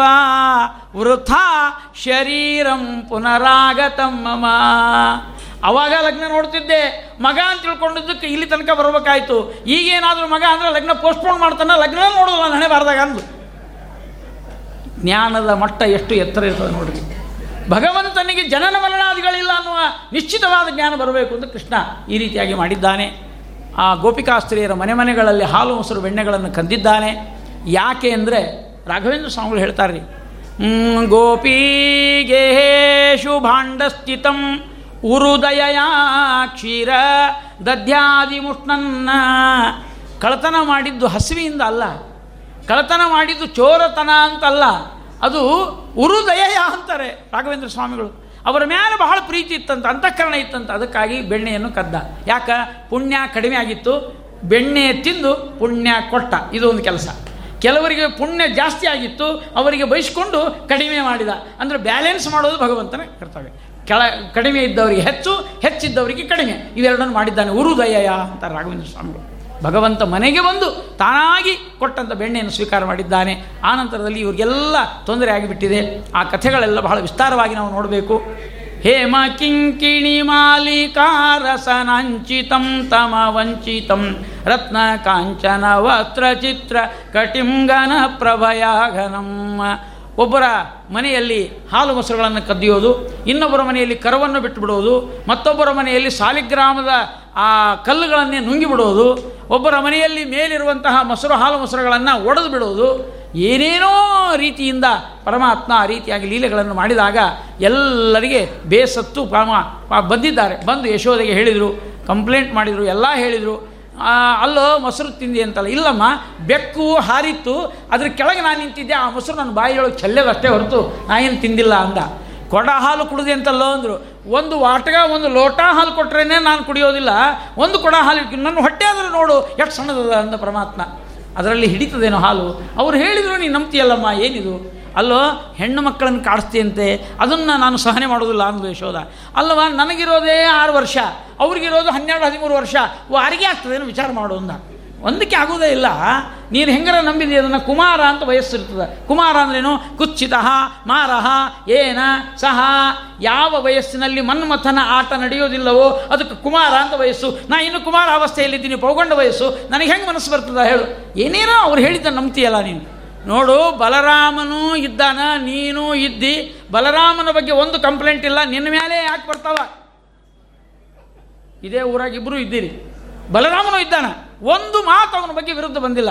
ಎಲ್ಲ ನಿನ್ನ ಮೇಲೆ ಕಂಪ್ಲೇಂಟ್ ಅದ ಯಾಕೆ ಅಂತ ಕೇಳಿದ್ವಿ ಅವ ಮರದ ಬಾಗಿಣ ಕೊಟ್ಟಾನ? ನಾ ಕೊಟ್ಟಿಲ್ಲ, ಅದಕ್ಕೆ ಹಿಂಗಾಗ್ಯದ ಅಂದ. ಮರದ ಬಾಗಿಣ ಅಂದ್ರೆ ಗೊತ್ತಾಯ್ತಲ್ಲ? ತಾಯಿ ಅಂದ್ರೆ ಕೊಡಬೇಕು ಮುಚ್ಚಿ ಕೊಡ್ತಾರೆ ಅದನ್ನು. ಹಿಂಗೆ ಹಿಂಗೆ ಇಬ್ಬರು ಹಿಡ್ಕೊಂಡಿರ್ತಾರೆ. ಅಂದ್ರೆ ನಾನೇನು ತಪ್ಪು ಮಾಡಿದ್ದದೆಲ್ಲ ಮುಚ್ಚಿ ಹೋಗಲಿ ನೀ ಮಾಡಿದ್ದೆಲ್ಲ ಮುಚ್ಚಿ ಹೋಗಲಿ ಅಂತ. ನೋಡ್ರಿ, ದೇವರ ಅನುಗ್ರಹ ಇರ್ಬೇಕ್ರಿ ಎಲ್ಲ ಕಡೆನೂ ಆಗ್ತಿರ್ತಾವ. ತಪ್ಪುಗಳು ಆಗ್ತಿರ್ತಾವ ಮನೆಯೊಳಗೆ. ಏನೋ ಚೆಲ್ಲಿಬಿಟ್ಟಿರ್ತೀವಿ ಏನೋ ಆಗಿಬಿಟ್ಟಿರ್ತದ. ಅಲ್ಲಿ ಏನ ಅಂತ ಸುಮ್ಮ ಕೂತಲ್ಲೇ. ಅವು ಹಿಂಗೆ ಹಿಂಗೆ ಜಗಳ ಇರ್ತಾವೆ ಮನೆಯೊಳಗೆ. ದಪ್ಪನ ಸಪ್ಪಳ ಕೂಡಲೇ ಅತ್ತಿ ಸುಮ್ಮನೆ ಇರೋದೇ ಇಲ್ಲ. ಏನಾಯ್ತು ಅಲ್ಲಿ ಅಡಿಗೆ ಮನೆಯಾಗ? ಅಂತ ಕಾರ್ಬಾರ್ ಮಾಡಿಬಿಟ್ಟಿರ್ತಾಳೆ ಅಲ್ಲೇ ನಿಂತು. ಇಲ್ರಿ, ಏನಿಲ್ರಿ ಅತ್ತೆಯವರು ಅಂತ ಅದೇನೋ ಚೆಲ್ಲಿ ಬಿಟ್ಟಿರ್ತದ ಅದು ಎದ್ಲಾಗಿರ್ತದ ಆದ್ರೆ ಅದು ಗೊತ್ತಾಗಲಾರ್ದಂಗೆ ದೇವರು ನನ್ನ ಪುಣ್ಯ ಬದುಕಿನ ಬಾಜುಕಿನ ಮಕ್ಕಿಗೆ ಹೇಳ್ತಿರ್ತಾಳೆ. ಇವತ್ತು ನಮ್ಮ ಅತ್ತಿಯಿಂದ ಭಾರಿ ವ್ಯವಸ್ಥೆ ಇತ್ತು. ನಾ ಪಾರಾದೆ. ಹೆಂಗೆ ಪಾರಾದಿ? ಏನೋ ದೇವರ ಅನುಗ್ರಹವ. ಆಕೆ ಒಳಗೆ ಬರಲೇ ಇಲ್ಲ. ನಾ ಅಷ್ಟೊಳಗೆ ಎಲ್ಲ ತೆಗೆದಿಟ್ಬಿಟ್ಟೆ. ಇವೆಲ್ಲ ಮುಚ್ಚೋಗ್ತಾವಲ್ಲ, ಮರದ ಬಾಗಿನ ಕೊಟ್ಟದ್ದು ಅನುಭವ ಇದು. ಅದಕ್ಕೆ ಹೆಣ್ಮಕ್ಳು ಮರಿ ಮರದ ಬಾಗಿನ ಭಾಳ ಕೊಡ್ತಾರೆ. ಯಾಕಂದ್ರೆ ಒಬ್ರಿಗೂ ಇದು ಜಗತ್ತಿನಲ್ಲಿ ಎಲ್ಲ ಕ ತಪ್ಪುಗಳಾದಾಗ ಆ ತಪ್ಪುಗಳನ್ನು ಒಪ್ಪಿಸಿಕೊಂಡು ಪರಮಾತ್ಮ ಅನುಗ್ರಹ ಮಾಡಿ ನಮ್ಮನ್ನು ಕಾಪಾಡ್ತಾ ಇದ್ದಾನೆ ಅನ್ನೋದು. ಇವತ್ತು ಇಲ್ಲಿ ಕೂತವರಿಗೆಲ್ಲ ಅನೇಕ ತಪ್ಪುಗಳನ್ನು ಮುಚ್ಚಿ ನಮ್ಮ ಗೌರವವನ್ನು ಅದಕ್ಕೆ ಮಾನದ ಅಂತಾರೆ ದೇವರಿಗೆ ಮಾನದ ಅಂತ ಕರೀತಾರೆ ಅಂದರೆ ನಮ್ಮ ತಪ್ಪಿದ್ರೂ ಅದನ್ನು ಮುಚ್ಚಿ ಹಾಕಿಬಿಡ್ತಾನೆ ಪರಮಾತ್ಮ ಅನುಗ್ರಹ ಜ್ಞಾನ ಮಾನದ ಶರಣರ ಸುರ ಧೇನು ಸರ್ವದಾ. ನೀನೆಂದರಿತು ಸದಾನುರಾಗದಲ್ಲಿ ಧ್ಯಾನಿಪೆ ಮನದನುಮಾನವ ಕಳೆಯೋ ಶ್ರೀನಿ ಕೇತನ ಜ್ಞಾನ ಮಾನದ ಮಾನ ಅಂತ ನಮಗೇನು ಅನ್ನೋದ್ರು ಉಳಿದಿದ್ರೆ ಅದು ದೇವರ ಅನುಗ್ರಹದಿಂದ ಅಂತ. ಅದಕ್ಕೆ ನಾವು ಮರದವಾಗಿನ ಕೊಟ್ಟಿಲ್ಲ, ಅದಕ್ಕೆ ನನವೆಲ್ಲ ಹೊರಗೆ ಬಂದವ ಅಂತ ಕೃಷ್ಣ ಚಮತ್ಕಾರವಾಗಿ ಹೇಳಿದ.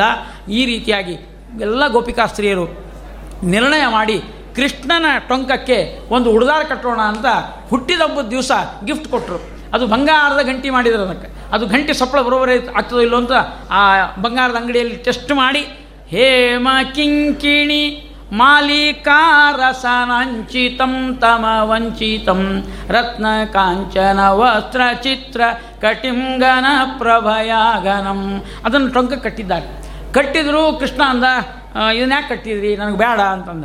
ಆಕೆ ಭ, ಯಶೋಧ ಅಂದ್ಲು, ಭಕ್ತಿಯಿಂದ ಕಟ್ಟ್ಯಾರ ಕಟ್ಸ್ಕೊ ಅಂದ್ಲು. ಅವ ಅಂದ, ಭಕ್ತಿಯಿಂದಲ್ಲ, ಯುಕ್ತಿಯಿಂದ. ನಾವು ಬಂದದ್ದು ಗೊತ್ತಾಗಬೇಕು ಅಂತ ಉಪಾಯ ಮಾಡ್ಯಾರ. ಇವರೆಲ್ಲ ಗೊತ್ತಿಲ್ಲಮ್ಮ ನಿನಗೆ ಭಾಳ ಕೆಟ್ಟಿದ್ದಾರೆ ಅವರು. ನನ್ನಂಥ ಸುಂದರನಾದ ಮಗ ನಿನಗೆ ಹುಟ್ಟ ಸುಂದರವಾದ ಮಗ ತಮಗೆ ಹುಟ್ಟಿಲ್ಲ ಅಂತ ಅವರೆಲ್ಲ ಹೊಟ್ಟೆ ಕಿಚ್ಚವರಿಗೆ ಅಂತ ಈ ರೀತಿಯಾಗಿ ಕೃಷ್ಣ ಹೇಳಿದ. ಅದು ಕೇಳಲಿಲ್ಲ ಮತ್ತು ಕಟ್ಟೆ ಬಿಟ್ಟಿದ್ರು, ಪಾಪ ಕಟ್ಸ್ಕೊಂಡು ಹೊರಗೆ ಬಂದ. ಎಲ್ಲ ಗೋಪಾಲಕರಂದರು, ಇದೇನು ಕಟ್ಸ್ಕೊಂಬಂದೀವೋ ಮಾರಾಯ? ಅಂದರು. ಏ, ಗಂಟೆಯಿಂದ, ಗಂಟೆಲ್ಲ ನಾವು ಎಷ್ಟು ಕಳ್ತನ ಮಾಡ್ಲಿಕ್ಕೆ ಹೋದರೆ ಎಲ್ಲರಿಗೂ ಗೊತ್ತಾಗ್ತದಲ್ಲ, ಇನ್ನು ಬ, ಡಂಗೂರು ಬರ್ಸ್ಕೊತ ತಗೋಣ ಕಳ್ತನ ಮಾಡ್ಲಿಕ್ಕೆ ಬಂದೀವಿ ಅಂತ. ಏನು ಅರ್ಥ ಇದು? ಅಂತಂದ. ಇಲ್ಲಪ್ಪ, ನೀವೇನು ಕಾಳಜಿ ಮಾಡಬೇಡ್ರಿ. ಈ ಆಭರಣ ಲಕ್ಷ್ಮಿ ಇರ್ತಾಳೆ, ನನ್ನ ದೇಹದ ಮೇಲೆ ಬಂದ್ಲು ಅಂದರೆ ಲಕ್ಷ್ಮಿ. ಅಲ್ಲಿ ಒಳಗೆ ಲಕ್ಷ್ಮಿ ಇದ್ದಾಳ, ಆಕೆಗೆ ಹೇಳ್ತೀನಿ, ನನ್ನ ಹೇಳ್ತೀನಿ ಹೇಳ್ತೀನಿ, ಕಾಳಜಿ ಮಾಡಬೇಡ ಅಂತ. ಏ ಲಕ್ಷ್ಮಿಯಿಂದ, ಒಳಗೆ ಏನು ರೀ ಅಂದ್ಲು? ಢಣ ಢಣ ಏನು ರೀ ಅಂದ್ಲು? ಏನು ಅಂದ್ಕೊಳ್ಳೆ ಬಾಯಿ ಮುಚ್ಕೊಂಡು ಸುಮ್ಮನೆ ಕೊಡು ಒಬ್ಬರು ಮನೆಗೆ ಕಳ್ತನ ಮಾಡ್ಲಿಕ್ಕೆ ಹೊಂಟೀವಿ, ಬಾರಿಸ್ತಕ್ಕದ್ದಲ್ಲ, ನನ್ನ ಆಜ್ಞೆ ಅಂದ. ಆಯ್ತು ಸ್ವಾಮಿ, ಅಂದ್ಲು. ನಾಲಿಗೆಲ್ಲ ಅಂಟಿಕೊಂಡು ಕೂತ್ಬಿಟ್ಟು ಇವರಿಗೆ ಒಂದು ಗಂಟೆ ಸಪ್ಪಳಿಲ್ಲ ಒಳಗೆ ಹೋದ, ಎಲ್ಲ ಹಾಲು ಮೊಸರು ಚೆಲ್ಲಿದ್ರು, ಎಲ್ಲ ಮಾಡಿದರು, ಎಲ್ಲರೂ ತಿಂದರು, ಕೃಷ್ಣ ಮಾತ್ರ ತಿನ್ಲಿಕ್ಕೆ ಹೋಗಲಿಲ್ಲ. ಅವ ಸುಮ್ಮನೆ ಕೂತಿದ್ದ. ಯಾಕಂದ್ರೆ ನಿತ್ಯ ತೃಪ್ತ. ಅವನು ಯಾಕೆ ತಿನ್ಬೇಕು? ಅವಂಗೆ ಹಸಿವಿನೇ ಆಗೋದಿಲ್ಲ ನೋಡ್ರಿ. ಆದರೆ ಒಬ್ಬ ಹುಡುಗ ಬಿಡಲಿಲ್ಲ. ಅವ ಗೋಪಾಲಕ ಬಂದು ದನ ಕಾಯುವ, ಬೆಣ್ಣಿ ತೆಗೆದು ನವನೀತ, ಹೊಸದಾದ ಬೆಣ್ಣೆ ತಂದು ಕೃಷ್ಣನ ಬಾಯಿಗೆ ಸೌರಿದ ಸರ್ವಾಗ ಬ್ಯಾಡ ಬ್ಯಾಡ ಅಂತ ಹೇಳಿದ್ರು ಕೇಳಲಿಲ್ಲ ಆ ನಾಲಿಗೆ ತುಟ್ಟಿ ತಟದಲ್ಲಿ ಬೆಣ್ಣೆಯ ಮುದ್ದೆ ಇನ್ನೂ ನಾಲಿಗೆ ಮುಟ್ಟಿತ್ತೋ ಇಲ್ಲೋ, ಈ ಗಂಟಿ ಢಣ ಢಣ ಢಣ ಢಣ ಅಂತ ಜೋರಾಗಿ ಹೊಡ್ಕೊಂಡ್ಬಿಡ್ತು. ಎಲ್ಲರೂ ಬಂದರು, ಗೋಪಾಲಕರು ಬಂದರು, ಗೋಪಿಕಾಶ್ರೀಯರು ಬಂದರು. ಹೊಡೆದ್ರು ಕೃಷ್ಣನ ಹೇಳ್ತೀನಿ. ಆ ಕೃಷ್ಣನ್ನ ಗೆಳೆಯರನ್ನ, ಕಳ್ಳರನ್ನ, ಚೋರರನ್ನ ಬಡೆದು, ಹೊಡೆದು ಅಳಸಿ ಹೊರ ಕಳಿಸಿದ್ದಾರೆ. ಕೃಷ್ಣನು ಅತ್ಕೋತ ಬಂದ ಅಂತಲೇ ಬರೆದಾರ. ಭಯಂಕರ ಕಣ್ಣ ನೀರು ಬಂದು ಅಂತ ಕೃಷ್ಣನ ಕಣ್ಣಾಗಿ ನೀರು ನೋಡೋದೇ ಒಂದು ಚಂದ. ಆದರೆ ಮಧ್ವಾಚಾರ ಅಂತಾರೆ ಸುಳ್ಳು ತಿಳ್ಕೊಡ್ರಿ ಖರೆ ಅಂತ ತಿಳ್ಕೊಬೇಡ್ರಿ ಮತ್ತೆ ಅಂತ ಹೇಳಿ ಆನಂದದ ಕಣ್ಣೀರು ಹೊರಗೆ ಬಂದ ತಕ್ಷಣ ಏನೋ ನೀನು ಅತ್ತಿ ನಮನು ಅಳಿಸಿದಿ, ಏನು ಮರ ಇದು? ಪರಿಸ್ಥಿತಿ ಭಾಳ ಗಂಭೀರ ಆಯಿತು. ಅದನ್ನ ಎನ್ಕ್ವೈರಿ ಮಾಡೋದು ಗಂಟಿ, ನಾವು ಹೇಳಿದ ಮಾತು ಯಾಕೆ ಕೇಳಿಲ್ಲ? ಕೃಷ್ಣ ಅಂದ ಲಕ್ಷ್ಮಿಯಿಂದ ಏನು ರೀ ಅಂದು ಮತ್ತೆ, ವಿನಯದಿಂದ ಮತ್ತೆ, ಮಾಡೋದೆಲ್ಲ ಮಾಡ್ಯಾಳ, ಮತ್ತು ವಿನಯದಿಂದ ಏನು ರೀ ಅಂದ್ಲು ಏನಿಲ್ಲ, ಗಂಟಿ, ನಾವು ಬಾರಿಸ್ಬೇಡ ಅಂತ ಹೇಳಿದ್ವಿ, ಯಾಕೆ ಬಾರಿಸಿ? ನೋಡ್ರಿ, ನಿಮ್ಮ ಆಜ್ಞಾ ಪಾಲನೆ ಮಾಡಿದ್ದೆ, ಮೌನವಾಗಿ ನಾನಿದ್ದೆ, ನೀವು ನೈವೇದ್ಯ ಶುರು ಮಾಡಿದ್ರಿ, ನೈವೇದ್ಯ ಸಮಯಕ್ಕೆ ಗಂಟಿ ಬಾರಿಸ್ಬೇಕು ನಿಮ್ಮ ಆಜ್ಞೆನೇ ಇತ್ತು. ಅದಕ್ಕೆ ನಾವು ಹೊಡ್ಕೊಂಡೆ ಅಂದು ಏನು ಮಾಡ್ಲಿಕ್ಕೆ ಆಗೋದಿಲ್ಲ ಹೇಮ ಕಿಂಕಿಣಿ ಮಾಲಿಕಾ. ಒಂದೊಂದು ಘಟನೆ ಏನ್ರಿ ಭಗವಂತಂದು? ನಮ್ಮ ವ್ಯಾಸರಾಜ ತೀರ್ಥ ಶ್ರೀಪಾದಂಗಳವರು ಹೇಳ್ತಾರೆ ಚೋರತ್ವವನ್ನು ಮಾಡಿದ ಪಾಪಗಳಿಗೆಲ್ಲ ನವನೀತ ಚೋರ. ಹೇ ನವನೀತ ಚೋರ ಎಂದರೆ ಸಾಲದೆ. ಜಾರತ್ವವನ್ನು ಮಾಡಿದ ಪಾಪಗಳಿಗೆಲ್ಲ ಗೋಪಿ ಜನಜಾರ. ಹೇ ಗೋಪಿ ಜನಜಾರ ಎಂದರೆ ಸಾಲದೆ. ಮಾಡಿದ ಪಾಪಗಳಿಂದ ಆ ರೀತಿಯಾಗಿ ಕೃಷ್ಣ ನಮಗೆ ಅನುಗ್ರಹವನ್ನು ಮಾಡ್ತಾ ಇದ್ದಾನೆ. ಆ ಜಾರತ್ವ, ಚೋರತ್ವ ಅನ್ನೋದು ಪರಮಾತ್ಮನಿಗೆ ದೋಷ ಅಲ್ಲ, ಅನಂತ ಗುಣ ಪರಿಪೂರ್ಣ. ನಮ್ಮನ್ನು ಹೇಳ್ತಾರೆ, ಶಾಂತ ಸ್ವರೂಪ ಶ್ರೀಮಂತ ಕೃಷ್ಣ ಮುಕುಂದ ಕುಂತೀನುತಾಚ್ಯುತ ನಂತ ಗೋವಿಂದ. ಪರಮಾತ್ಮ ಕೃಷ್ಣ ಶಾಂತ ಸ್ವರೂಪ ಶ್ರೀಮಂತ ಕೃಷ್ಣ ಮುಕುಂದ ಮುಕ್ತಿಯನ್ನು ಕೊಡುವ ಭಗವಂತನಿಗೆ ದೋಷಗಳೇ. ಪರಮಾತ್ಮನಲ್ಲಿ ಯಾವ ದೋಷಗಳೂ ಇಲ್ಲ ಅನ್ನೋದನ್ನು ನಿರ್ಣಯ ಮಾಡ್ಕೊಳ್ಬೇಕು. ಆನಂತರದಲ್ಲಿ ಪರಮಾತ್ಮ ಮನೆಯಲ್ಲಿ ಹಾಲು ಕುಡಿಸುವ ಯಶೋದೆಗೆ ನೋಡ್ತಾ ಇದ್ದಾನೆ, ಮುಖವನ್ನೇ ನೋಡಿದ, ಅಮ್ಮ, ನೀನು ಕೊಡುವ ಹಾಲು ಸ್ವಲ್ಪ, ಆದರೆ ನಾನು ಕೊಡೋದು ಕ್ಷೀರ ಸಮುದ್ರ ಕೊಡ್ತಾ ಇದ್ದೆ ನಿನಗೆ ಅಂತ ಈ ರೀತಿಯಾಗಿ ವರವನ್ನು ಅನಂತ ಮಡಿ ಮಾಡಿ ಕೊಡುವ. ದೇವರು ಸ್ವಲ್ಪ ಕೊಟ್ಟರೆ ಅದನ್ನು ಅನಂತ ಮಡಿ ಮಾಡಿ ಕೊಡ್ತಾನೆ ಅನ್ನೋದು ಕೃಷ್ಣನ ಬಾಲಲೀಲೆಗಳಲ್ಲಿ ಪರಮಾತ್ಮ ತೋರಿಸ್ತಾ ಇದ್ದಾನೆ. ಅದಕ್ಕೆ ಬಾಲಕೃಷ್ಣ ಬಹಳ ಹಸಿವೆ ಆಗೋದು ಒಂದು ಸ್ವಭಾವ. ಅದಕ್ಕೆ ಉಡುಪಿಯೊಳಗೆ ಅನ್ನಬ್ರಹ್ಮ ನೋಡ್ರಿ. ಈ ನಮ್ಮ ವೆಂಕಟರಮಣ ಕಾಂಚನ ಬ್ರಹ್ಮ ನೀವು ಏನು ಅನ್ಕೊಂಡಿರಿ ಅಷ್ಟು ಹುಂಡ್ಯಾಗ ಹಾಕಿ ಹೋಗ್ಬಿಡ್ರಿ ಅಂತ ಉಳಿದು ಏನು ತಲೆ ಕೆಡಿಸ್ಕೊಂಬಂಗಿಲ್ಲ. ನನಗೆ ಹುಂಡ್ಯಾಗ ಹಾಕಿದ್ರೆ ನಾನು ಮಂಡೆ ಬಿಸಿ ಆಗೋದಿಲ್ಲ. ಹುಂಡ್ಯಾಗ ಹಾಕಲಿಲ್ಲ ಅಂದ್ರೆ ಮಂಡೆ ಬಿಸಿ ಆಗ್ತದೆ. ಆಮೇಲೆ ನಿಮ್ಗೆ ವ್ಯವಸ್ಥೆ ಮಾಡ್ತೀನಿ ಅಂತ ವೆಂಕಟರಮಣ. ದುಡ್ಡು ಹಾಕ್ರಿ, ಹೋಗ್ಬಿಡ್ರಿ. ಅವ ಏನು ಕೊಡೋದು ಕೊಡ್ತಿರ್ತಾನೆ ನಾವು ಅನಂತ ಮಣಿ ಮಾಡಿ ಕೊಡುವ. ಆದ್ರೆ ಅದೇ ವಿಠಲ ಇದ್ದ ನಾದ ಬ್ರಹ್ಮ. ಅಲ್ಲಿ ದುಡ್ಡು ಹಾಕ್ಬೇಕು ಅಂತಿಲ್ರಿ ತಾಳ ಹಿಡ್ಕೊಂಡು ಭಜನೆ ಮಾಡ್ಕೊತ ಹೋಗ್ಬಿಟ್ರೆ ಸಾಕು. ವಿಠಲ ವಿಠಲ ವಿಠಲ ವಿಠಲ ಅಂದ್ರೆ ಸಾಕು. ಆ ಉದ್ಧಾರ ಮಾಡಿಬಿಡ್ತಾನೆ. ಈ ಉಡುಪಿ ಕೃಷ್ಣ ಹಂಗಲ್ಲ.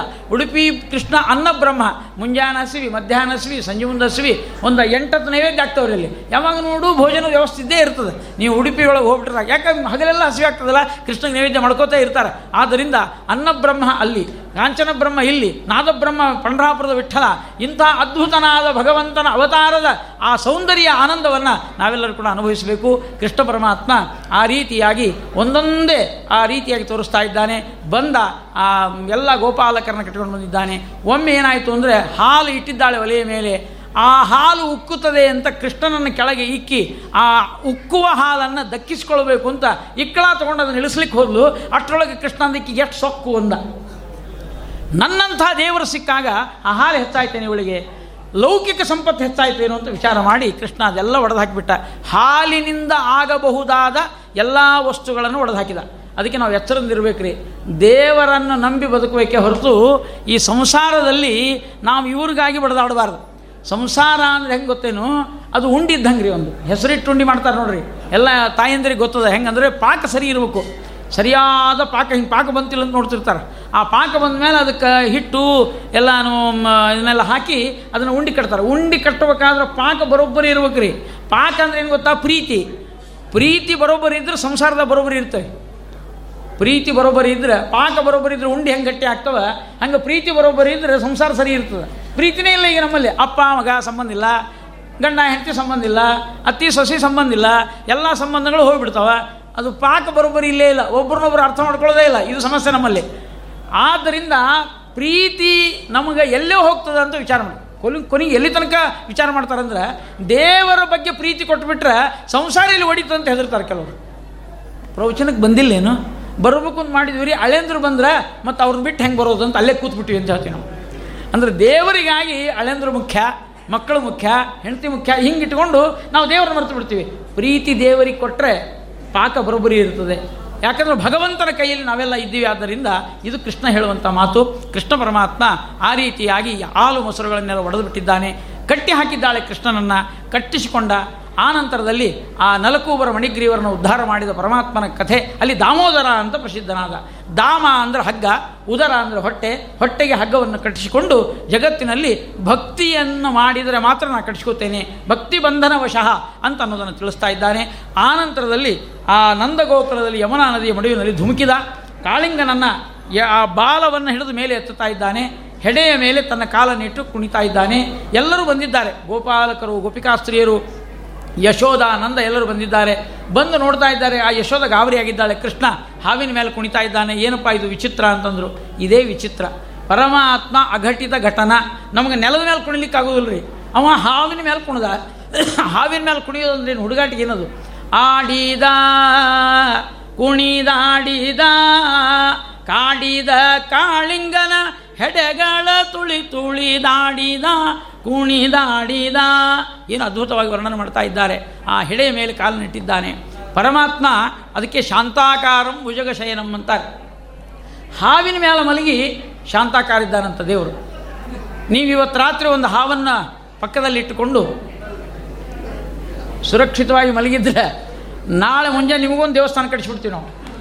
ಸಾಧ್ಯನೇ ಇಲ್ಲರಿ ಹಾವು ಕನಸನ್ಯಾಗ ಬಂದದಂದ್ರೆ ಸ್ನಾನಕ್ಕೆ ಹೋಗಿದ್ದಿಲ್ಲಂತೆ ಅವನೊಬ್ಬ ಬಚ್ಚಲ ಮನ್ಯಾಗ ಹಾವು ಅದು ಅಂತ ಕನಸನ್ಯಾಗ ಬಂದಿತ್ತಂತೆ. ಏಳು ದಿವಸ ಸ್ನಾನ ಬಿಟ್ಟಿದ್ದಂತ ಈ ರಮುನಿ ಆಗಿರ್ತೀವಿ ನಾವು. ಭಯ ಅಂದ್ರೆ ಭಯ ನಮಗೆ. ಪರಮಾತ್ಮನಿಗೆ ಯಾರ ಭಯನೂ ಇಲ್ಲ. ಶಾಂತಾಕಾರಂ ಭುಜಗ ಶಯನಂ ಅಲ್ಲೇನು ಮಾಡಬೇಕು? ಭುಜಗ ಶಯನಮಪಿ ಶಾಂತಾಕಾರಂ. ಹಾವಿನ ಮೇಲೆ ಮಲಗಿದ್ರು ಶಾಂತಾಕಾರನಿದ್ದಾನೆ. ಅಂತಹ ಪರಮಾತ್ಮ ಹಾವಿನ ಮೇಲೆ ನರ್ತನ ಮಾಡಿದ್ದಾನೆ. ಬರೇ ನರ್ತನ ಮಾಡಿದ ಅಂತಲ್ಲ ನಾಟ್ಯಶಾಸ್ತ್ರದ ಪಾಂಡಿತ್ಯವನ್ನು ತೋರಿಸಿದ್ದಾನೆ. ಕೃಷ್ಣ ಕಥೆಯಲ್ಲಿ ಎರಡು ಮೂರು ಅಂಶಗಳನ್ನು ನಾವು ನೋಡ್ತೇವೆ. ಭಾಗವತದ ಮಂಗಳಾಚರಣ ಶ್ಲೋಕದಲ್ಲಿ ಒಂದು ಮಾತು ಬರ್ತದೆ.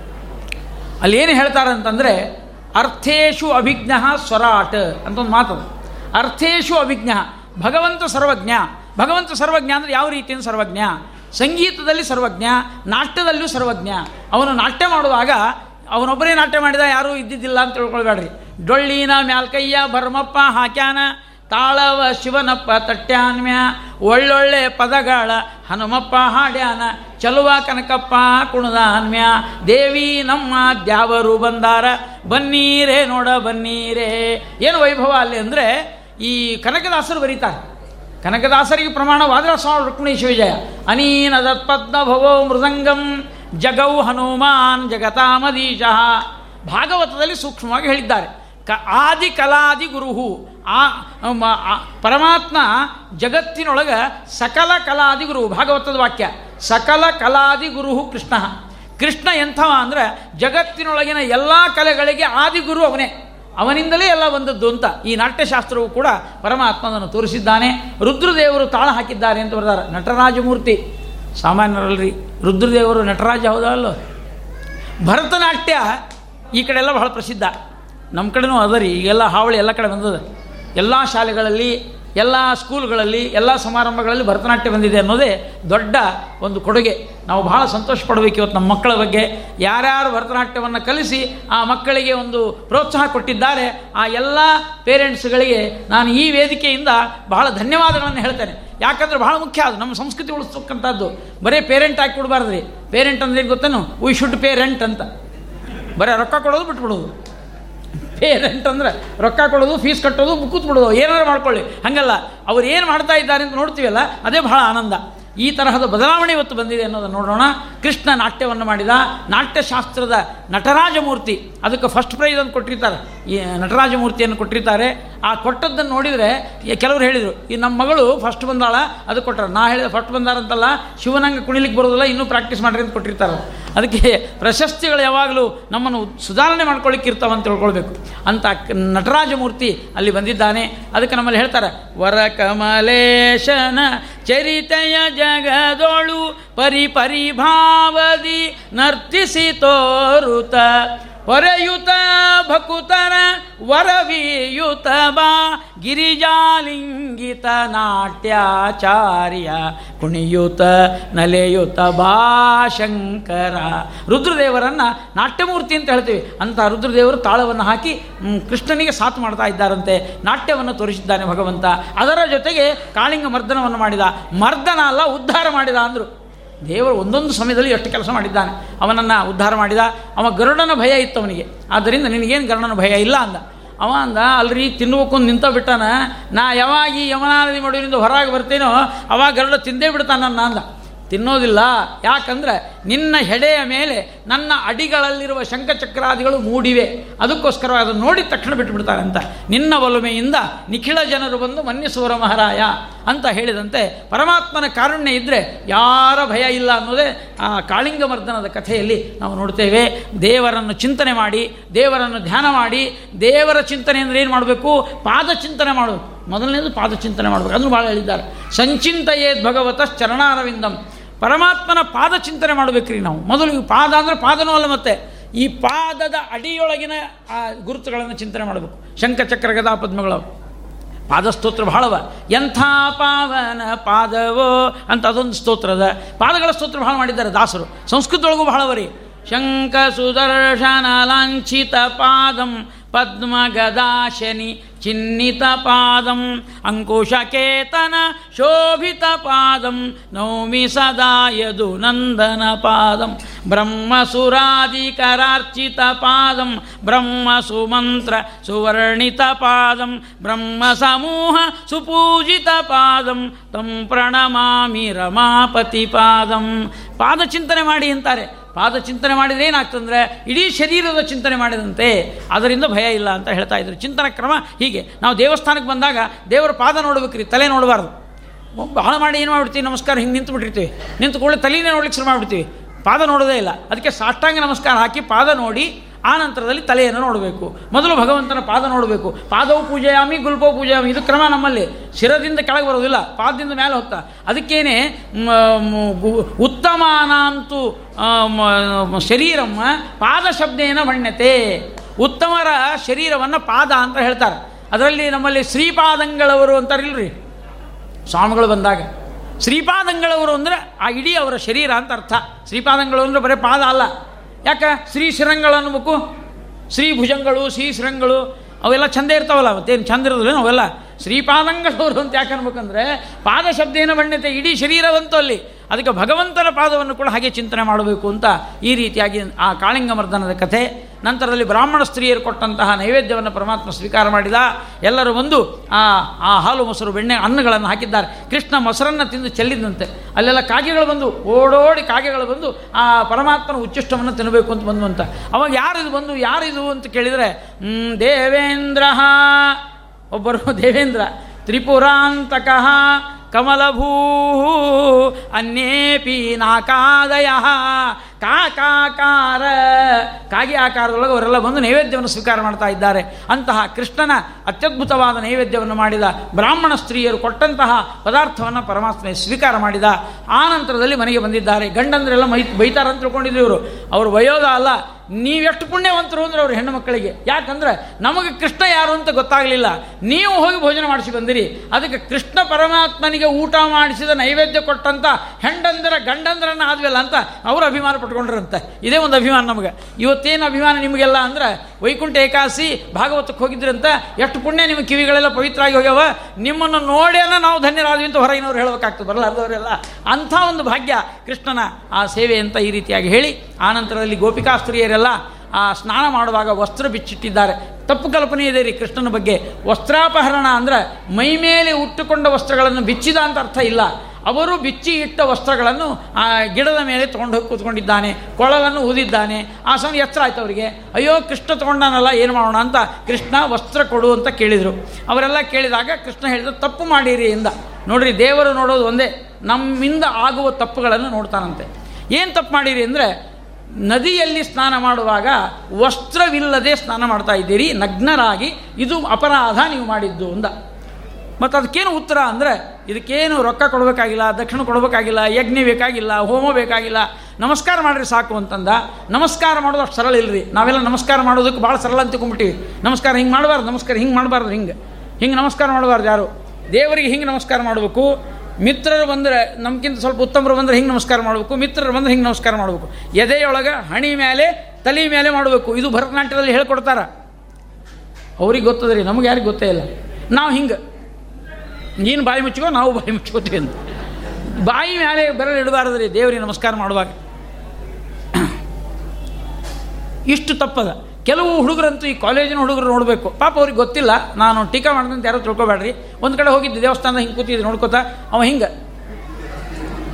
ಹಿಂಗೆ ಹಿಂಗೆ ಅಂದ, ಹಿಂಗೆ ಹಿಂಗೆ ಅಂದ, ಹಿಂಗೆ ನಾನೇನು ಇದೇನಿದು ಹಣೆ? ನಮ್ಮ ಹಣೆ ಬಾರ ನಿನ್ನ ಹಣೆ ಬಾರ ಒಂದದ. ನೀ ಕಲ್ಲಾಗಿ ಕೂತಿದ್ದಿ ನಮ್ಮ ಜೀವನ ಕಲ್ಲಾಗ್ಯದ ಅಂತ.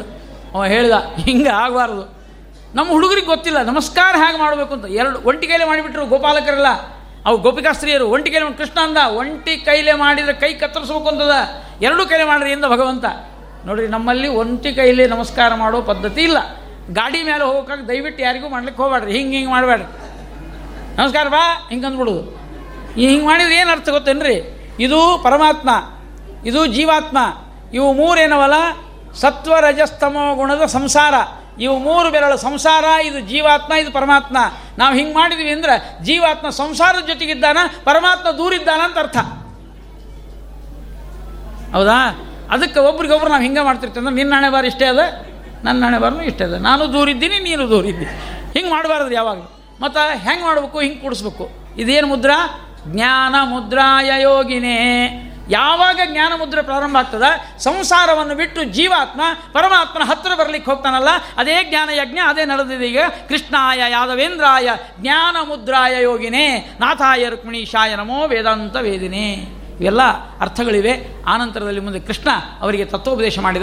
ರಾಘವೇಂದ್ರ ಸ್ವಾಮಿಗಳು ಒಂದು ಮಾತು ಹೇಳ್ತಾರೆ. ನಗ್ನಾನಾಂ ವಸ್ತ್ರದಾತ, ವಸ್ತ್ರಹರ್ತ ಅಂತ ಅನ್ಬೇಡ್ರಿ ವಸ್ತ್ರದಾತ ಅನ್ರಿ ಅಂತಾರೆ. ಅನುಗ್ರಹ ಮಾಡಿ ಪರಮಾತ್ಮ ವಸ್ತ್ರ ಕೊಟ್ಟ. ಮಾನ ರಕ್ಷಣೆ ಮಾಡಿದ. ಒಂದು ಸಲ ಅಲ್ಲ, ಎಷ್ಟೋ ಸಲ ಮಾಡಿದ್ದಾನೆ. ಅದರಲ್ಲಿ ದ್ರೌಪದಿಯ ಮಾನ ರಕ್ಷಣೆ ಪರಮಾತ್ಮ ಮಾಡಿದ್ದಾನೆ. ಪಾಂಚಾಲಿ. ಆ ಪಾಂಚಾಲಿಯನ್ನು ಉದ್ಧಾರ ಮಾಡಿದ್ದಾನೆ ಹ್ಮ್, ಪಂಚಾಪಲಂ ಸಪದಿ ಮುಂಚಾದು ನಾಕುಪಥ ಸಂಚಾರ ಕರ್ಮಣಿ ಸಖೆ ಪಂಚಾಪ್ಯುದಾಸ್ಯಪತಿ ಪಂಚಾನನ್ವಿನತ ಪಾಂಚಾಲ ರಾಜ ತನಯ ತುಂಬಿದ ಸಭೆಯಲ್ಲಿ ಪಾಂಚಾಲ ರಾಜ ತನಯ ಅವಳು ಬೇಡಿದಾಗ ವಸ್ತ್ರವನ್ನು ಕೊಟ್ಟು ಉದ್ಧಾರ ಮಾಡಿದ. ಇವಳು ವಸ್ತ್ರ ಕಸ್ಕೊಳ್ಳಿಕ್ಕೆ ಹೋಗ್ತಾನೆ ರೀ ಗೋಪಿಕಾ ಸ್ತ್ರೀಯರದು. ತುಂಬಿದ ಸಭೆಯಲ್ಲಿ ದ್ರೌಪದಿಯ ಮಾನ ರಕ್ಷಣೆ ಮಾಡಿದ ಸ್ತ್ರೀ ರಕ್ಷಕ ಪರಮಾತ್ಮ ಅಂತ ಅನ್ನೋ ಅರ್ಥವನ್ನು ನಾವು ತಿಳಿದುಕೊಳ್ಬೇಕು. ಈ ರೀತಿಯಾಗಿ ಕೃಷ್ಣನ ಕಥೆಯಲ್ಲಿ ಒಂದೊಂದು ಕೂಡ ಅತ್ಯದ್ಭುತವಾದ ಲೀಲೆ. ಆನಂತರದಲ್ಲಿ ಗೋವರ್ಧನವನ್ನು ಪರ್ವತವನ್ನು ಎತ್ತಿದ್ದಾನೆ, ನಮಗೆಲ್ಲ ಸಂದೇಶ ಕೊಟ್ಟಿದ್ದಾನೆ. ಗೋವರ್ಧನ ಯಾರು ಮಾಡ್ತಾರೋ ಅವ್ರನ್ನ ಯಾವಾಗಲೂ ಮೇಲೆ ಎತ್ತುತ್ತೇನೆ ನಾನು ಅಂತ ಕಿರು ಬೆರಳಿನ ಮೇಲೆ ಗೋವರ್ಧನ ಪರ್ವತವನ್ನು ಎತ್ತಿ, ಗೋ ಪರ್ವತ ಯಾಕೆ ಮುಖ್ಯ ಅಂದರೆ ಗೊಲ್ಲರಿಗೆ ಪರ್ವತ ಭಾಳ ಮುಖ್ಯ. ಗೋಮಾಳ ಗೋಮಾಳ ಅಂತಿದ್ರಿ. ಎಲ್ಲಿ ಪರ್ವತಗಳಿರ್ತಾವೋ ಅಲ್ಲಿ ಪರ್ವತ ಪೂಜೆ ಮಾಡಬೇಕು ಗೋಪಾಲಕರು. ಪರ್ವತ ಪೂಜೆ ಪರಮಾತ್ಮ ಮಾಡಿ ತಾನೇ ಒಳಗೆ ನಿಂತು ಹೊರಗೆ ತಾನೇ ನೈವೇದ್ಯ ಸ್ವೀಕಾರ ಮಾಡಿ ತಾನೇ ಎಲ್ಲವನ್ನು ಮಾಡಿದ್ದಾನೆ ಅಂತ ಒಂದು ಕಥೆ ಇದೆ. ಇನ್ನೊಂದು ಕಥೆ ಅರ್ಥ ಏನು ಅಂತಂದರೆ ಗೋಮಾಳ ಅಂತ ಬಿಡ್ತಿದ್ರು ಹಿಂದಕ್ಕೆಲ್ಲ. ಪರ್ವತಗಳ ಗುಡ್ಡಗಳ ಪ್ರದೇಶವನ್ನು ಆಕಳ ಮೇಲಿಕ್ಕೆ ಬಿಡ್ತಿದ್ರು. ಈಗ ಯಾವ ಗೋಮಾಳಗಳು ಇಲ್ಲ. ನಮ್ಮ ಧಾರವಾಡದೊಳಗೆ ಮಾಳಬಡ್ಡಿ ಅಂತ ಒಂದದ, ಅಲ್ಲೇ ಇದ್ವಿ ನಾವೀಗ. ಅದು ಮಾಳ ಮಾಳಮಡ್ಡಿ ಯಾಕಂತಾರೆ ಅಂದರೆ ಗೋಮಾಳಮಡ್ಡಿ ಇತ್ತು ರೀ ಅದೀಗ ಶ್ವಾನ ಮಾಳ ಆಗ್ಯದ. ಎಲ್ಲ ನಾಯಿ ಹಿಡ್ಕೊಂಡೇ ತಿರುಗಾಡ್ತಾರೆ ಪಾಪ ಎಲ್ಲರೂ. ಏನು ಮಾಡೋದು? ಏನೇನು ಅನುಕೂಲ ಅದನ್ನು ಹೇಳಿ. ಯಾವ ಸಿಕ್ತದೆ ಹಿಡ್ಕೊತಾರೆ ನೋಡ್ರಿ ಪಾಪ ಮಂದಿ ಹಿಡ್ಕೊಂಡು ಹೋಗ್ತಾರೆ. ಮೊನ್ನೆ ಒಬ್ಬರು ವಾಕಿಂಗ್ ಬರೋ ಮುಂದಾಗ ಈ ಕಡೆ ನಾಯಿ, ಈ ಕಡೆ ಪಾಪ ಗಂಡನ ಕೈ ಹಿಡ್ಕೊಂಡಿದ್ಲು. ನಾ ಯಾಕ್ರಿ ಹಿಂಗೆ ಅಂದೆ? ಗಂಡ, ಇದು ಎರಡು ಒಂದ ನನ್ನ ಪಾಲಿಗೆ ಅಂತ ವಾಕಿಂಗ್ ಹೊಂಟ್ಬಿಟ್ಟಿದ್ಲು ಬಗ್ಗೆ ಇವೆಲ್ಲ ಸಮಸ್ಯೆಗಳು. ಏನು ನಾಯಿ ಹುಚ್ಚು ಬಂದ್ಬಿಟ್ಟದ್ರಿ ನಮ್ಮಲ್ಲೆಲ್ಲ? ಆ ಆಕಳವನ್ನು ರಕ್ಷಣೆ ಮಾಡುವ ಒಂದು ಸಂಪತ್ತಿಲ್ಲ ಇವತ್ತು. ಅಂತಹ ಕೃಷ್ಣ ಗೋವರ್ಧನ ಪರ್ವತವನ್ನು ಎತ್ತಿ ಗೋವರ್ಧಕರಾಗಬೇಕು ಅಂತ ತಿಳಿಸಿದ್ದಾರೆ. ಆನಂತರದಲ್ಲಿ ಕೃಷ್ಣ ಕೊಳಲಿನ ನಾದವನ್ನು ತೋರಿಸಿದ್ದಾನೆ. ಎಲ್ಲ ಗೋಪಿಕಾಸ್ತ್ರೀಯರು ಮನೆಯಲ್ಲೇ ಇದ್ದುಕೊಂಡು ಕೃಷ್ಣನನ್ನು ಚಿಂತನೆ ಮಾಡ್ತಾ ಇದ್ದಾರೆ. ಗೋಪ್ಯ ಕೃಷ್ಣೇ ವನಂ ಯಾತೆ ತಮನುದ್ರುತ ಚೇತಸ ಕೃಷ್ಣಲೀಲಾ ಪ್ರಗಾಯಂತ್ಯ ನಿನ್ಯೋ ದುಃಖೇನ ವಾಸರಾನ್ ವಾಮಬಾಹು ಕೃತ ವಾಮ ಕಪೋಲೋ ವಲ್ಗಿತಭ್ರುರಧರಾರ್ಪಿತವೇಣು ಕೋಮಲ ಅಂಗುಲಿ ವೀರಾಶ್ರಿತ ಮಾರ್ಗಂ ಗೋಪ್ಯ ಈರಯತಿ ಯತ್ರ ಮುಕುಂದ ವೇದವ್ಯಾಸದೇವರ ಅದ್ಭುತವಾದ ಕಾವ್ಯ ಉಪಜೀವ್ಯಗಳು ಮುಂದಿನ ಆ, ಕವಿಗಳಿಗೆಲ್ಲ ಉಪಜೀವ್ಯವಾದ ಭಾಗವತ ಭಾರತ ಆ ಮೋಕ್ಷೋಪಾಯವನ್ನು ದ್ರಾಕ್ಷಾಪಾಕದಲ್ಲಿ ಕಾವ್ಯ ರಸದಲ್ಲಿ ಕೊಟ್ಟವರು ವೇದವ್ಯಾಸದೇವರು. ವೇಣುಗೀತ ಭ್ರಮರಗೀತ ಆ ಎಲ್ಲ ಗೋಪಿಗೀತ ಇಂಥ ಅತ್ಯದ್ಭುತವಾದ ಸಂಗೀತದ ತಾಳ ಲಯಬದ್ಧವಾಗಿರತಕ್ಕಂತಹ ಛಂದಸ್ಸುಗಳಲ್ಲಿ ಆ ಸುಂದರವಾದ ಭಾವಬಂಧುರವಾದ ಕಾವ್ಯ ಪ್ರಪಂಚವನ್ನು ಕೊಟ್ಟವರು ವೇದವ್ಯಾಸದೇವರು. ಅದರಲ್ಲಿ ಒಂದು ಪದ್ಯವನ್ನು ಇಲ್ಲಿ ನೋಡೋಣ. ವಾಮ ಬಾಹು ಕೃತ ವಾಮ ಕಪೋಲೋ ವಲ್ಗೀತ ಭ್ರುರಧರಾರ್ಪಿತ ವೇಣು ಭೀರಾಶ್ರಿತ ಮಾರ್ಗಮ್ಮ ಗೋಪ್ಯ ಈರಯತಿ ಯತ್ರ ಮುಕುಂದ ಇದನ್ನು ವರ್ಣನೆ ಮಾಡೋದಕ್ಕಿಂತ ಕನ್ನಡದಲ್ಲಿ ಆ ಪದ್ಯವನ್ನು ಹೇಳ್ತೇನೆ. ಎಡದ ಭುಜಕ್ಕೆ ಎಡಗಲ್ಲವಿಟ್ಟು ಎಡದ ಭುಜಕ್ಕೆ ಎಡಗಲ್ಲವಿಟ್ಟು ಬಲ ಹುಬ್ಬು ಓರೆ ಮಾಡಿ. ಹೇಳುವಂಥ ಅವಶ್ಯಕತೆ ಇಲ್ಲ. ತಮಗೆಲ್ಲ ಗೊತ್ತಾಗ್ಬಿಡುತ್ತೆ. ಎಡದ ಭುಜಕ್ಕೆ ಎಡಗಲ್ಲವಿಟ್ಟು ಬಲ ಹುಬ್ಬು ಓರೆ ಮಾಡಿ ತುಟಿಯ ತಟದಿ ಕೊಳಲಿಟ್ಟು ಮಾರ್ಗ ಸಂಗೀತ ಶಾಸ್ತ್ರ ಹೂಡಿ. ಚಿಗುರು ಬೆರಳಿನಿಂದೇಳು ಸ್ವರಗಳಲ್ಲಿ ಸಾಮವೇದ ಹಾಡಿ. ಕೇಳಿ ಗೋಪಿಯರೆ ಬಾಲಕೃಷ್ಣ ಮಾಡಿದನು ಜಗವ ಮೋಡಿ. ಆ ಇಡೀ ಜಗತ್ತನ್ನು ಮರಳು ಮಾಡಿದ ಕೃಷ್ಣ ಅದನ್ನೇ ವ್ಯಾಸರಾಜ, ಇವತ್ತು ವ್ಯಾಸರಾಜ ಮಠದಲ್ಲಿ ಆ ಕೃಷ್ಣನ ಬಗ್ಗೆ, ಅಂದರೆ ವ್ಯಾಸರಾಜ ಸ್ವಾಮಿಗಳವರು ಚಂದ್ರಿಕಾ ತರ್ಕತಾಂಡವ ನ್ಯಾಯಾಮೃತ ಅಂತ ಉದ್ಗ್ರಂಥ ಮಹದ್ಗ್ರಂಥವನ್ನು ರಚಿಸಿದ ಮಹಾನುಭಾವರು ಶ್ರೀಪಾದರಾಜರ ಆದೇಶದಂತೆ ಕನ್ನಡದ ಚನ್ನುಡಿಯಲ್ಲಿ ಕೃಷ್ಣಗೀತೆಗಳನ್ನು ಕೊಟ್ಟವರು ವೇದ ವ್ಯಾಸರಾಜರು. ಅವರನ್ನು ಸ್ಮರಣೆ ಮಾಡಬೇಕು ನಾವು. ಒಂದೇ ಮಾತನ್ನು ಹೇಳ್ತಾರೆ ಅವರು. ಮೇವು ಮರೆತವು ಗೋವುಗಳೆಲ್ಲವೂ ಮೇವು ಮರೆತವು ಗೋವುಗಳೆಲ್ಲವೂ ಸಾವಧಾನದಿ ಹರಿದಳು ಯಮುನಾ. ಆವಕಾಯುತಲಿ ಗೋವಳರೆಲ್ಲರೂ ಹಾವ ಭಾವದಲ್ಲಿ ಬೃಂದಾವನದೊಳು ಕೊಳಲನುದುವ ಚತುರನ್ಯಾರೇ. ವ್ಯಾಸರಾಜರ ಆ ಶಬ್ದ ವೈಭವ ಭಾಳ ಚಂದ. ಇಂಥ ಕೃಷ್ಣ ಕೊಳಲಿನ ನಾದವನ್ನು ತೋರಿಸಿ ಸಾಮವೇದ. ಸಾಮ ಸಾಂತ್ವನೇ. ಸಾಮ ಸಾಂತ್ವನೇ. ಸಾ ವೇದಾನಾಂ ಸಾಮವೇದೋಸ್ಮಿ. ಕೃಷ್ಣ ಹೇಳಿದ ಸಾಮವೇದ ಅತ್ಯಂತ ಜನರನ್ನು ಸಾತ್ವಿಕ ಪ್ರಾಚುರ್ಯಕ್ಕೆ ತರುವ ಒಂದು ಸಾಧನ. ನಮಗೆ ಸರಳವಾಗಿ, ಸುಲಭವಾಗಿ, ಆಪಾತರಮಣೀಯವಾಗಿರ್ತಕ್ಕಂಥ ಸಂಗೀತ ಅದನ್ನು ಕೃಷ್ಣ ಜಗತ್ತಿಗೆ ಪ್ರಚಾರ ಮಾಡಿ ಕೊಟ್ಟಿದ್ದಾನೆ. ನಾವೆಲ್ಲ ಸಂಗೀತ ಪ್ರಿಯರಾಗಬೇಕು, ನಾಟ್ಯ ಪ್ರಿಯರೂ ಆಗಬೇಕು. ನಾಟ್ಯ ಮತ್ತು ಸಂಗೀತ ಅಷ್ಟು ಅವಧಾನದಲ್ಲಿ, ಅಷ್ಟಾವಧಾನದ ಮಾಡ್ತಾರೆ ನೋಡಿ ದೇವಸ್ಥಾನದಲ್ಲಿ. ಸಂಗೀತ ಸೇವಾ ಪ್ರಿಯ, ನಾಟ್ಯ ಸೇವಾ ಪ್ರಿಯ ಅಂತ ಹೇಳ್ತಾರೆ. ಆದರೆ ಸಂಗೀತ ಸೇವಾ ಪ್ರಿಯ ಅಂದಾಗ ಚಲೋ ಸಂಗೀತಗಾರನ ಕರೆದು ಹಾಡಿಸ್ಬೇಕ್ರಿ. ನಮಗೆ ಕೇಳಲಿಕ್ಕಾಗೋದಿಲ್ಲ ಅಂದರೆ ದೇವ್ರು ಹೆಂಗೆ ಕೇಳ್ಬೇಕ್ರಿ? ಕೇಳನೋ ಹರಿ ತಾಳನೋ ನಿಲಯದ ಕಲಾವಿದರು ಇರ್ತಾರೆ. ಅವರೇ ಗೊಗ್ಗರ ಧ್ವನಿಯಿಂದ ಹಾಡಿಬಿಡ್ತಾರೆ ಅಂದ ಅಂಥ ಸಂಗೀತ ನಮಗೆ ಕೇಳಲಿಕ್ಕಾಗೋದಿಲ್ಲ. ದೇವರು ಅದಕ್ಕೋಸ್ಕರವಾಗಿ ಒಳ್ಳೆಯ ಸಂಗೀತಗಾರರನ್ನು ನಾವು ತಂದು ದೇವಸ್ಥಾನದಲ್ಲಿ ಅದನ್ನು ಪ್ರಮ, ಕ್ರಮ ಇಟ್ಟಿದ್ರು. ಅಷ್ಟಾವಧಾನ ಅಂದರೆ ಅವಧಾನ ಪರಮಾತ್ಮ ಕೇಳಬೇಕು. ಪರಮಾತ್ಮ ಕೇಳುವ ಕಾರಣದಿಂದ ಉತ್ತಮವಾದ ಸಂಗೀತವನ್ನು ಸಮಾಜಕ್ಕೆ ಕೊಡಬೇಕು ಅಂತ. ನಮ್ಮಲ್ಲಿ ನಾಟ್ಯ ಪ್ರಿಯ ನಾಟ್, ನರ್ತನ ಸೇವಾ, ಪ್ರಿಯ ನರ್ತನ ಸೇವಾ ಮೋದಾರಯ. ನಾಟ್ಯ ಅಂದರೆ ನಟ ಅಂತ ಒಂದು ಅರ್ಥ ಇದೆ. ನರ್ತನ ಅಂದ್ರೆ ನೃತ್ಯ ಅಂತ. ನೃತ್ಯಧಾತುವಿನಿಂದ ಬಂದದ್ದು.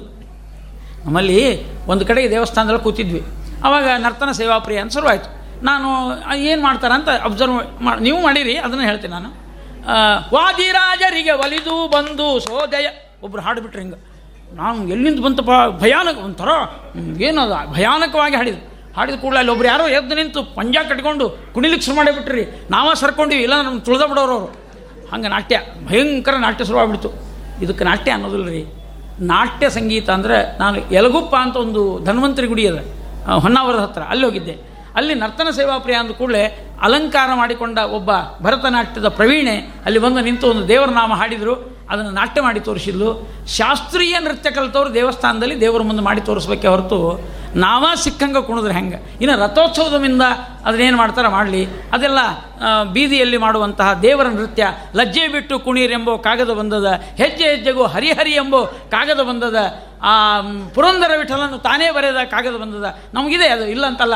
ಗೆಜ್ಜೆ ಕಟ್ಟಿಕೊಂಡು ಏಕಾದಶಿ ದಿವಸ ಜಾಗರಣೆ ಮಾಡಿ, ನಾವೆಲ್ಲರೂ ಕೂಡ ಹರಿವಾಣ ಸೇವೆ ಮಾಡೋಣ. ಅದು ಬೇರೆ ವಿಷಯ. ಆದರೆ ದೇವರ ಮುಂದೆ ಹಾಡುವಾಗ ಒಳ್ಳೆಯ ಸಂಗೀತ, ದೇವರ ಮುಂದೆ ನರ್ತನ ಸೇವೆ ಮಾಡುವಾಗ ನೃತ್ಯ ಕಲಿತವರನ್ನು ತಂದು ಅಲ್ಲಿ ತೋರಿಸುವಂಥ ಪರಂಪರೆ ನಮ್ಮ ಇವತ್ತಿಲ್ಲಲ್ಲ ಅದು ಬೇಜಾರಾಗ್ತದೆ. ಯಾವ ದೇವಸ್ಥಾನದಲ್ಲೂ ನಾನು ಅದನ್ನು ಕಾಣಲಿಲ್ಲ. ಅದಕ್ಕೋಸ್ಕರವಾಗಿ ಹೇಳ್ತಾ ಇದ್ದೇನೆ. ದೇವರನ್ನು ಒಲಿಸುವ, ದೇವರನ್ನು ಒಲಿಸುವುದು ಸಂಗೀತದಿಂದ. ದೇವರನ್ನು ಒಲಿಸೋದು ನಾಟ್ಯದಿಂದ. ಆದರೆ ದೇವರೇ ಹೇಳಿದ, ಆ ಸಂಗೀತ ನಾಟ್ಯವನ್ನು ನಾನು ಮಾಡಿ ತೋರಿಸಿದ್ದೇನೆ, ನೀವೆಲ್ಲರೂ ಅದನ್ನು ಆ ರೀತಿಯಾಗಿ ಆಸ್ವಾದಿಸಿರಿ ಅಂತ ಪರಮಾತ್ಮ ತೋರಿಸಿಕೊಟ್ಟಿದ್ದಾನೆ.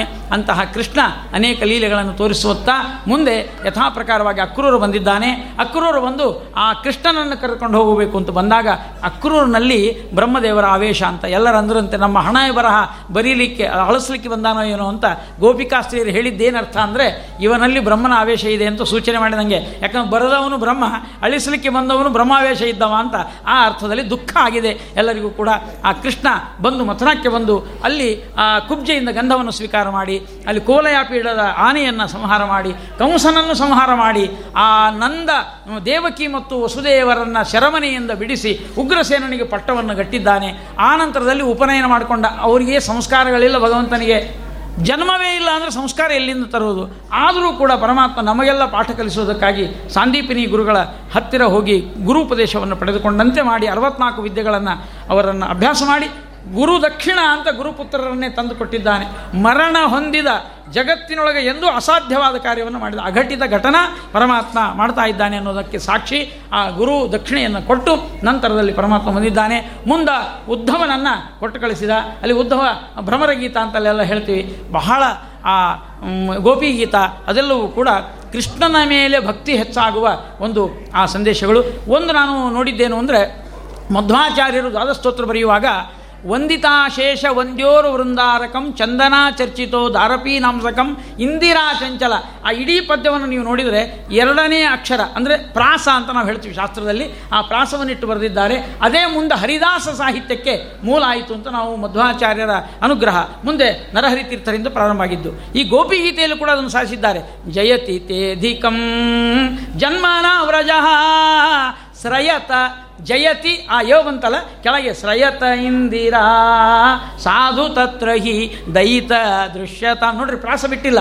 ಇಡೀ ಎಲ್ಲ ಪದ್ಯದಲ್ಲೂ ಕೂಡ ಪ್ರಾಸಾನುಪ್ರಾಸ ಭರಿತವಾದ ಆ ಒಂದು ಪದ್ಧತಿಯನ್ನು ಗೋಪಿಕಾಸ್ತ್ರೀಯರು ಭಜನೆ ಮಾಡಿದ್ದಾರೆ. ಅದಕ್ಕೆ ಅವತ್ತು ಆ ಭಜನೆ ಶುರುವಾಗಿದ್ದು, ಇವತ್ತು ಕೂಡ ಆ ಭಜನೆಯ ಮಾರ್ಗ ನಾವೆಲ್ಲ ನೋಡ್ತಾ ಇದ್ದೇವೆ. ಕೃಷ್ಣನನ್ನು ಈ ರೀತಿಯಾಗಿ ಕೊಂಡಾಡಿದ ಗೋಪಿಕಾಸ್ತ್ರೀಯರು ಉದ್ಧವನಿಗೆ ಉತ್ತರ ಕೊಟ್ಟರು ಉದ್ಧವ ಒಂದು ಕೃಷ್ಣನಿಗೆ ಹೇಳಿದ, ನಂತರದಲ್ಲಿ ಅಕ್ರೂರನ್ನು ಕೊಟ್ಟು ಕಳಿಸಿ, ಹಸ್ತಿನಾಪುರಕ್ಕೆ ಪಾಂಡವರ ವಿಚಾರವನ್ನು ತಿಳಿಸಿಕೊಡುವ ಆ ಗ್ರಂಥ, ಆ ಒಂದು ವಿಷಯದೊಂದಿಗೆ ಈ ಪೂರ್ವಾರ್ಧ ಅದು ಅಲ್ಲಿಗೆ ನಿಲ್ಲುತ್ತಾ ಇದೆ. ಮುಂದೆ ಕೃಷ್ಣನ ಈ ಒಂದು ಮಹಿಮೆಯನ್ನು ನಮ್ಮ ಈ ಒಂದು ವೈಕುಂಠ ಏಕಾದಶಿಯ ಪರಮ ಮಂಗಳಕರವಾದ ಈ ಸಂದರ್ಭದಲ್ಲಿ ಆ ಪರಮಾತ್ಮನ ಅನುಗ್ರಹ ನಮಗೆಲ್ಲ ಆಗಲಿ ಅನ್ನುವಂಥ ಜ್ಞಾನ ಕಾರ್ಯ ಆಗಲೇ ಹೇಳಿದಂತೆ ಆ ದರ್ಶನ ಎರಡು ತರಹದ್ದು. ಒಂದು ದೇವರ ದರ್ಶನ, ಒಂದು ಶಾಸ್ತ್ರ ದರ್ಶನ.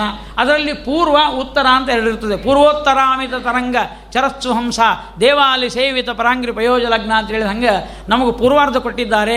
ಪರಮ ಪೂಜ್ಯರಾದ ಪಂಡಿತ ವರೇಣ್ಯರಾಗಿರ್ತಕ್ಕಂತಹ ನಮ್ಮ ಮಾಧ್ವ ಪರಂಪರೆಯಲ್ಲಿ ಅತ್ಯಂತ ಉದ್ದಾಮ ವಿದ್ವಾಂಸರಾಗಿ ಇವತ್ತು ವಿದ್ವಾ ವಿದ್ವದ್ ರತ್ನ ಅಂತ ನಾವೆಲ್ಲ ನೋಡಬೇಕಾದಂತಹ ನಮ್ಮ ಪರಮಪೂಜ್ಯ ಹರಿದಾಸ ಭಟ್ರು ಬಂದಿದ್ದಾರೆ. ಅವರು ಉತ್ತರ ಅರ್ಧ ನಮಗೆ ಪೂರ್ವವೂ ಅರ್ಧ, ಉತ್ತರವೂ ಅರ್ಧ. ಯಾರಾದರೂ ಪೂರ್ವ ಪಕ್ಷ ಮಾಡಿದರೆ ಉತ್ತರ ಕೊಡ್ಲಿಕ್ಕೆ ಬರೋದಿಲ್ಲ ಪೂರ್ವ ಪಕ್ಷವೂ ಅವರಿಗೆ ಅವಗತ. ಉತ್ತರ ಪಕ್ಷವೂ ಕೂಡ ಅಷ್ಟೇ ಶ್ರೇಷ್ಠ ಪೂರ್ವೋತ್ತರಾಮಿತ ತರಂಗ ಚರಸ್ವ ಹಂಸ ಅಂತ ರಾಯರ ಸ್ತೋತ್ರದಲ್ಲಿ ಒಂದು ಹಂಸ ಪಕ್ಷ ಏನಾದರೂ ಇದ್ದರೆ ನಮ್ಮ ಆಚಾರ್ಯರು ಆ ಹಂಸ ಪಕ್ಷಗಳಲ್ಲಿ ಅತ್ಯಂತ ಶ್ರೇಷ್ಠರಾಗಿರ್ತಕ್ಕಂಥವರು ಅಂತ ಅಭಿಮಾನಪೂರ್ವಕವಾಗಿ ಆ ಒಂದು ಆಚಾರ್ಯರ ಚರಣಾರವಿಂದಗಳಿಗೆ ನಮಸ್ಕರಿಸಿ ಪರಮ ಪೂಜ್ಯ ಪೇಜಾವರ ಶ್ರೀಪಾದಂಗಳವರ ಗರಳಿಯಲ್ಲಿ ತಯಾರಾಗಿ ಇವತ್ತು ಅವರನ್ನು ನಾವು ನೆನೆಸ್ಕೊಳ್ಬೇಕು. ಆ ಪರಮಪೂಜ್ಯ ವಿಶ್ವೇಶತೀರ್ಥ ಶ್ರೀಪಾದಂಗಳವರು ನನಗೆ ಉಡುಪಿಗೆಲ್ಲ ಪರ್ಯಾಯ ಅವರೇನೂ ಇಲ್ಲ, ಕೃಷ್ಣನ ಬಗ್ಗೆ ಹೇಳಪ್ಪ. ಅವು ಶ್ಲೋಕ ಹೇಳು, ಆ ಶ್ಲೋಕ ಕೇಳಬೇಕು ಅಂತ. ಯಾಕಂದರೆ ನಮ್ಮ ಗಲಗಲಿ ಮನೆತನದ ಅನೇಕ ಆಚಾರ್ಯರು ಶ್ಲೋಕಗಳನ್ನು ಮಾಡಿದ್ದರು ಕೃಷ್ಣನ ಮೇಲೆ ಅನೇಕ. ವೃಂದಾರಣ್ಯ ವಿಹಾರಿ, ಸಂಸ್ಕೃತಿ ವಿಪತ್ ಸಂಹಾರಿ ಸಚೇತ ಸಾಮ್ ಚೇತೋಹಾರಿ ವಿಮುಗ್ಧ ಗೋಪಲಲನ ಚೈಲಾಪ ಹಾರಿ. ಅದನ್ನು ಕೇಳಲಿಕ್ಕೆ ಸ್ವಾಮಿಗಳಿಗೆ ಬಹಳ ಸಂತೋಷ ಆಗ್ತಿತ್ತು. ಆ ಕೃಷ್ಣನ ಶ್ಲೋಕಗಳು ಲಕ್ಷ್ಮೀ ಕೋಮಲ ಕಂಠ ಕಾಂತಿ ಕಮನಂ ಕಂಬುಂ ಕರಾಂಬೋರುಘೆ ವಾಮೇ ಪ್ರೇಮ ಭರೇಣ ವಾಸವಮಣಿ ಶ್ಯಾಮಾಂಗ ಧಾಮಾದದತ ಅವರು ಆಚಾರ್ಯರು ಗಲಗಲಿ ಆಚಾರ ನೆನಪು ಮಾಡ್ಕೊಳ್ತಿದ್ರು ಅಂತಹ ಪರಮ ಪೂಜ್ಯ ಪೇಜಾವರ ಶ್ರೀಪಾದಂಗಳವರ ಅನುಗ್ರಹ ಆಶೀರ್ವಾದ ಮರೆಯಲಿಕ್ಕೆ ಸಾಧ್ಯ ಇಲ್ಲ. ಅಂತಹ ವಿದ್ವಾಂಸರ ಒಂದು ಗರಡಿಯನ್ನೇ ತಯಾರು ಮಾಡಿದ ಪೇಜಾವರ ಶ್ರೀಪಾದಂಗಳವರ ಕೃಪೆಯನ್ನು ಅದರಲ್ಲಿ ನಮ್ಮ ವಿದ್ಯಾಶ್ರೀ ಶ್ರೀಪಾದಂಗರು ಕೂಡ ಅವರಲ್ಲೇ ಬಂದವರು. ನಮ್ಮ ಆಚಾರ್ಯರು ಅವರಲ್ಲೇ ಬಂದವರು. ಈ ಸಂದರ್ಭದಲ್ಲಿ ಪೇಜಾವರ ಶ್ರೀಪಾದಂಗಳವರ ಚರಣಾರವಿಂದಗಳಿಗೂ ನಮಸ್ಕರಿಸಿ ಅವರ ಶಿಷ್ಯೋತ್ತಮರಾಗಿ ವ್ಯಾಸರಾಜ ಮಠದ ಪೀಠಾಧೀಶ್ವರನಾಗಿರತಕ್ಕಂಥ ಶ್ರೀ ಶ್ರೀ ವಿದ್ಯಾಶ್ರೀ ಶ್ರೀಪಾ ಶ್ರೀಪ ಶ್ರೀಪಾದಂಗಳವರ ಚರಣಾರವಿಂದಗಳಿಗೆ ವಂದಿಸಿ ನನಗೆ ಅವಕಾಶ ಕೊಟ್ಟದ್ದಕ್ಕಾಗಿ ನಾನು ಧನ್ಯನಾದೆ ಅಂತ ಹೇಳ್ತಾ ಇವತ್ತು ನಾನು ಹುಟ್ಟಿದ ಹಬ್ಬ. ಈ ಏಕಾದಶಿ ದಿವಸ, ವೈಕುಂಠ ಏಕಾದಶಿ ಇವತ್ತು ಬಂದಿದ್ದೇನೆ. ನಾನು ಹುಟ್ಟಿದ್ದು ಸಾರ್ಥಕವಾಯಿತೇನೋ ಅಂತ ನಾನು ಅಂದುಕೊಳ್ತೇನೆ. ಅಂತಹ ಆಶೀರ್ವಾದವನ್ನು ಎಲ್ಲ ವಿದ್ವಾಂಸರು, ಪಂಡಿತರು, ಜ್ಞಾನಿಗಳು ಮತ್ತು ಬಂದಂಥ ಶ್ರೋತೃಗಳು ಕೂಡ ನಾನು ಅಭಿನಂದನೆಯನ್ನು ಸಲ್ಲಿಸಿ ಇವತ್ತಿನ ಉಪನ್ಯಾಸವನ್ನು ಸ್ಮರಣೆ ಬ ಗುರುವಂತರ್ಗತ, ಭಾರತೀಯ ಮುಖ್ಯ ಪ್ರಾಣಾಂತರ್ಗತ ಪರಮಾತ್ಮನಿಗೆ ಸಮರ್ಪಣೆ ಮಾಡ್ತಾ ಇದ್ದೀನಿ. ಶ್ರೀಕೃಷ್ಣಾರ್ಪಣಮಸ್ತು. ಶ್ರೀಮಧ್ವೇಶಾರ್ಪಣಮಸ್ತು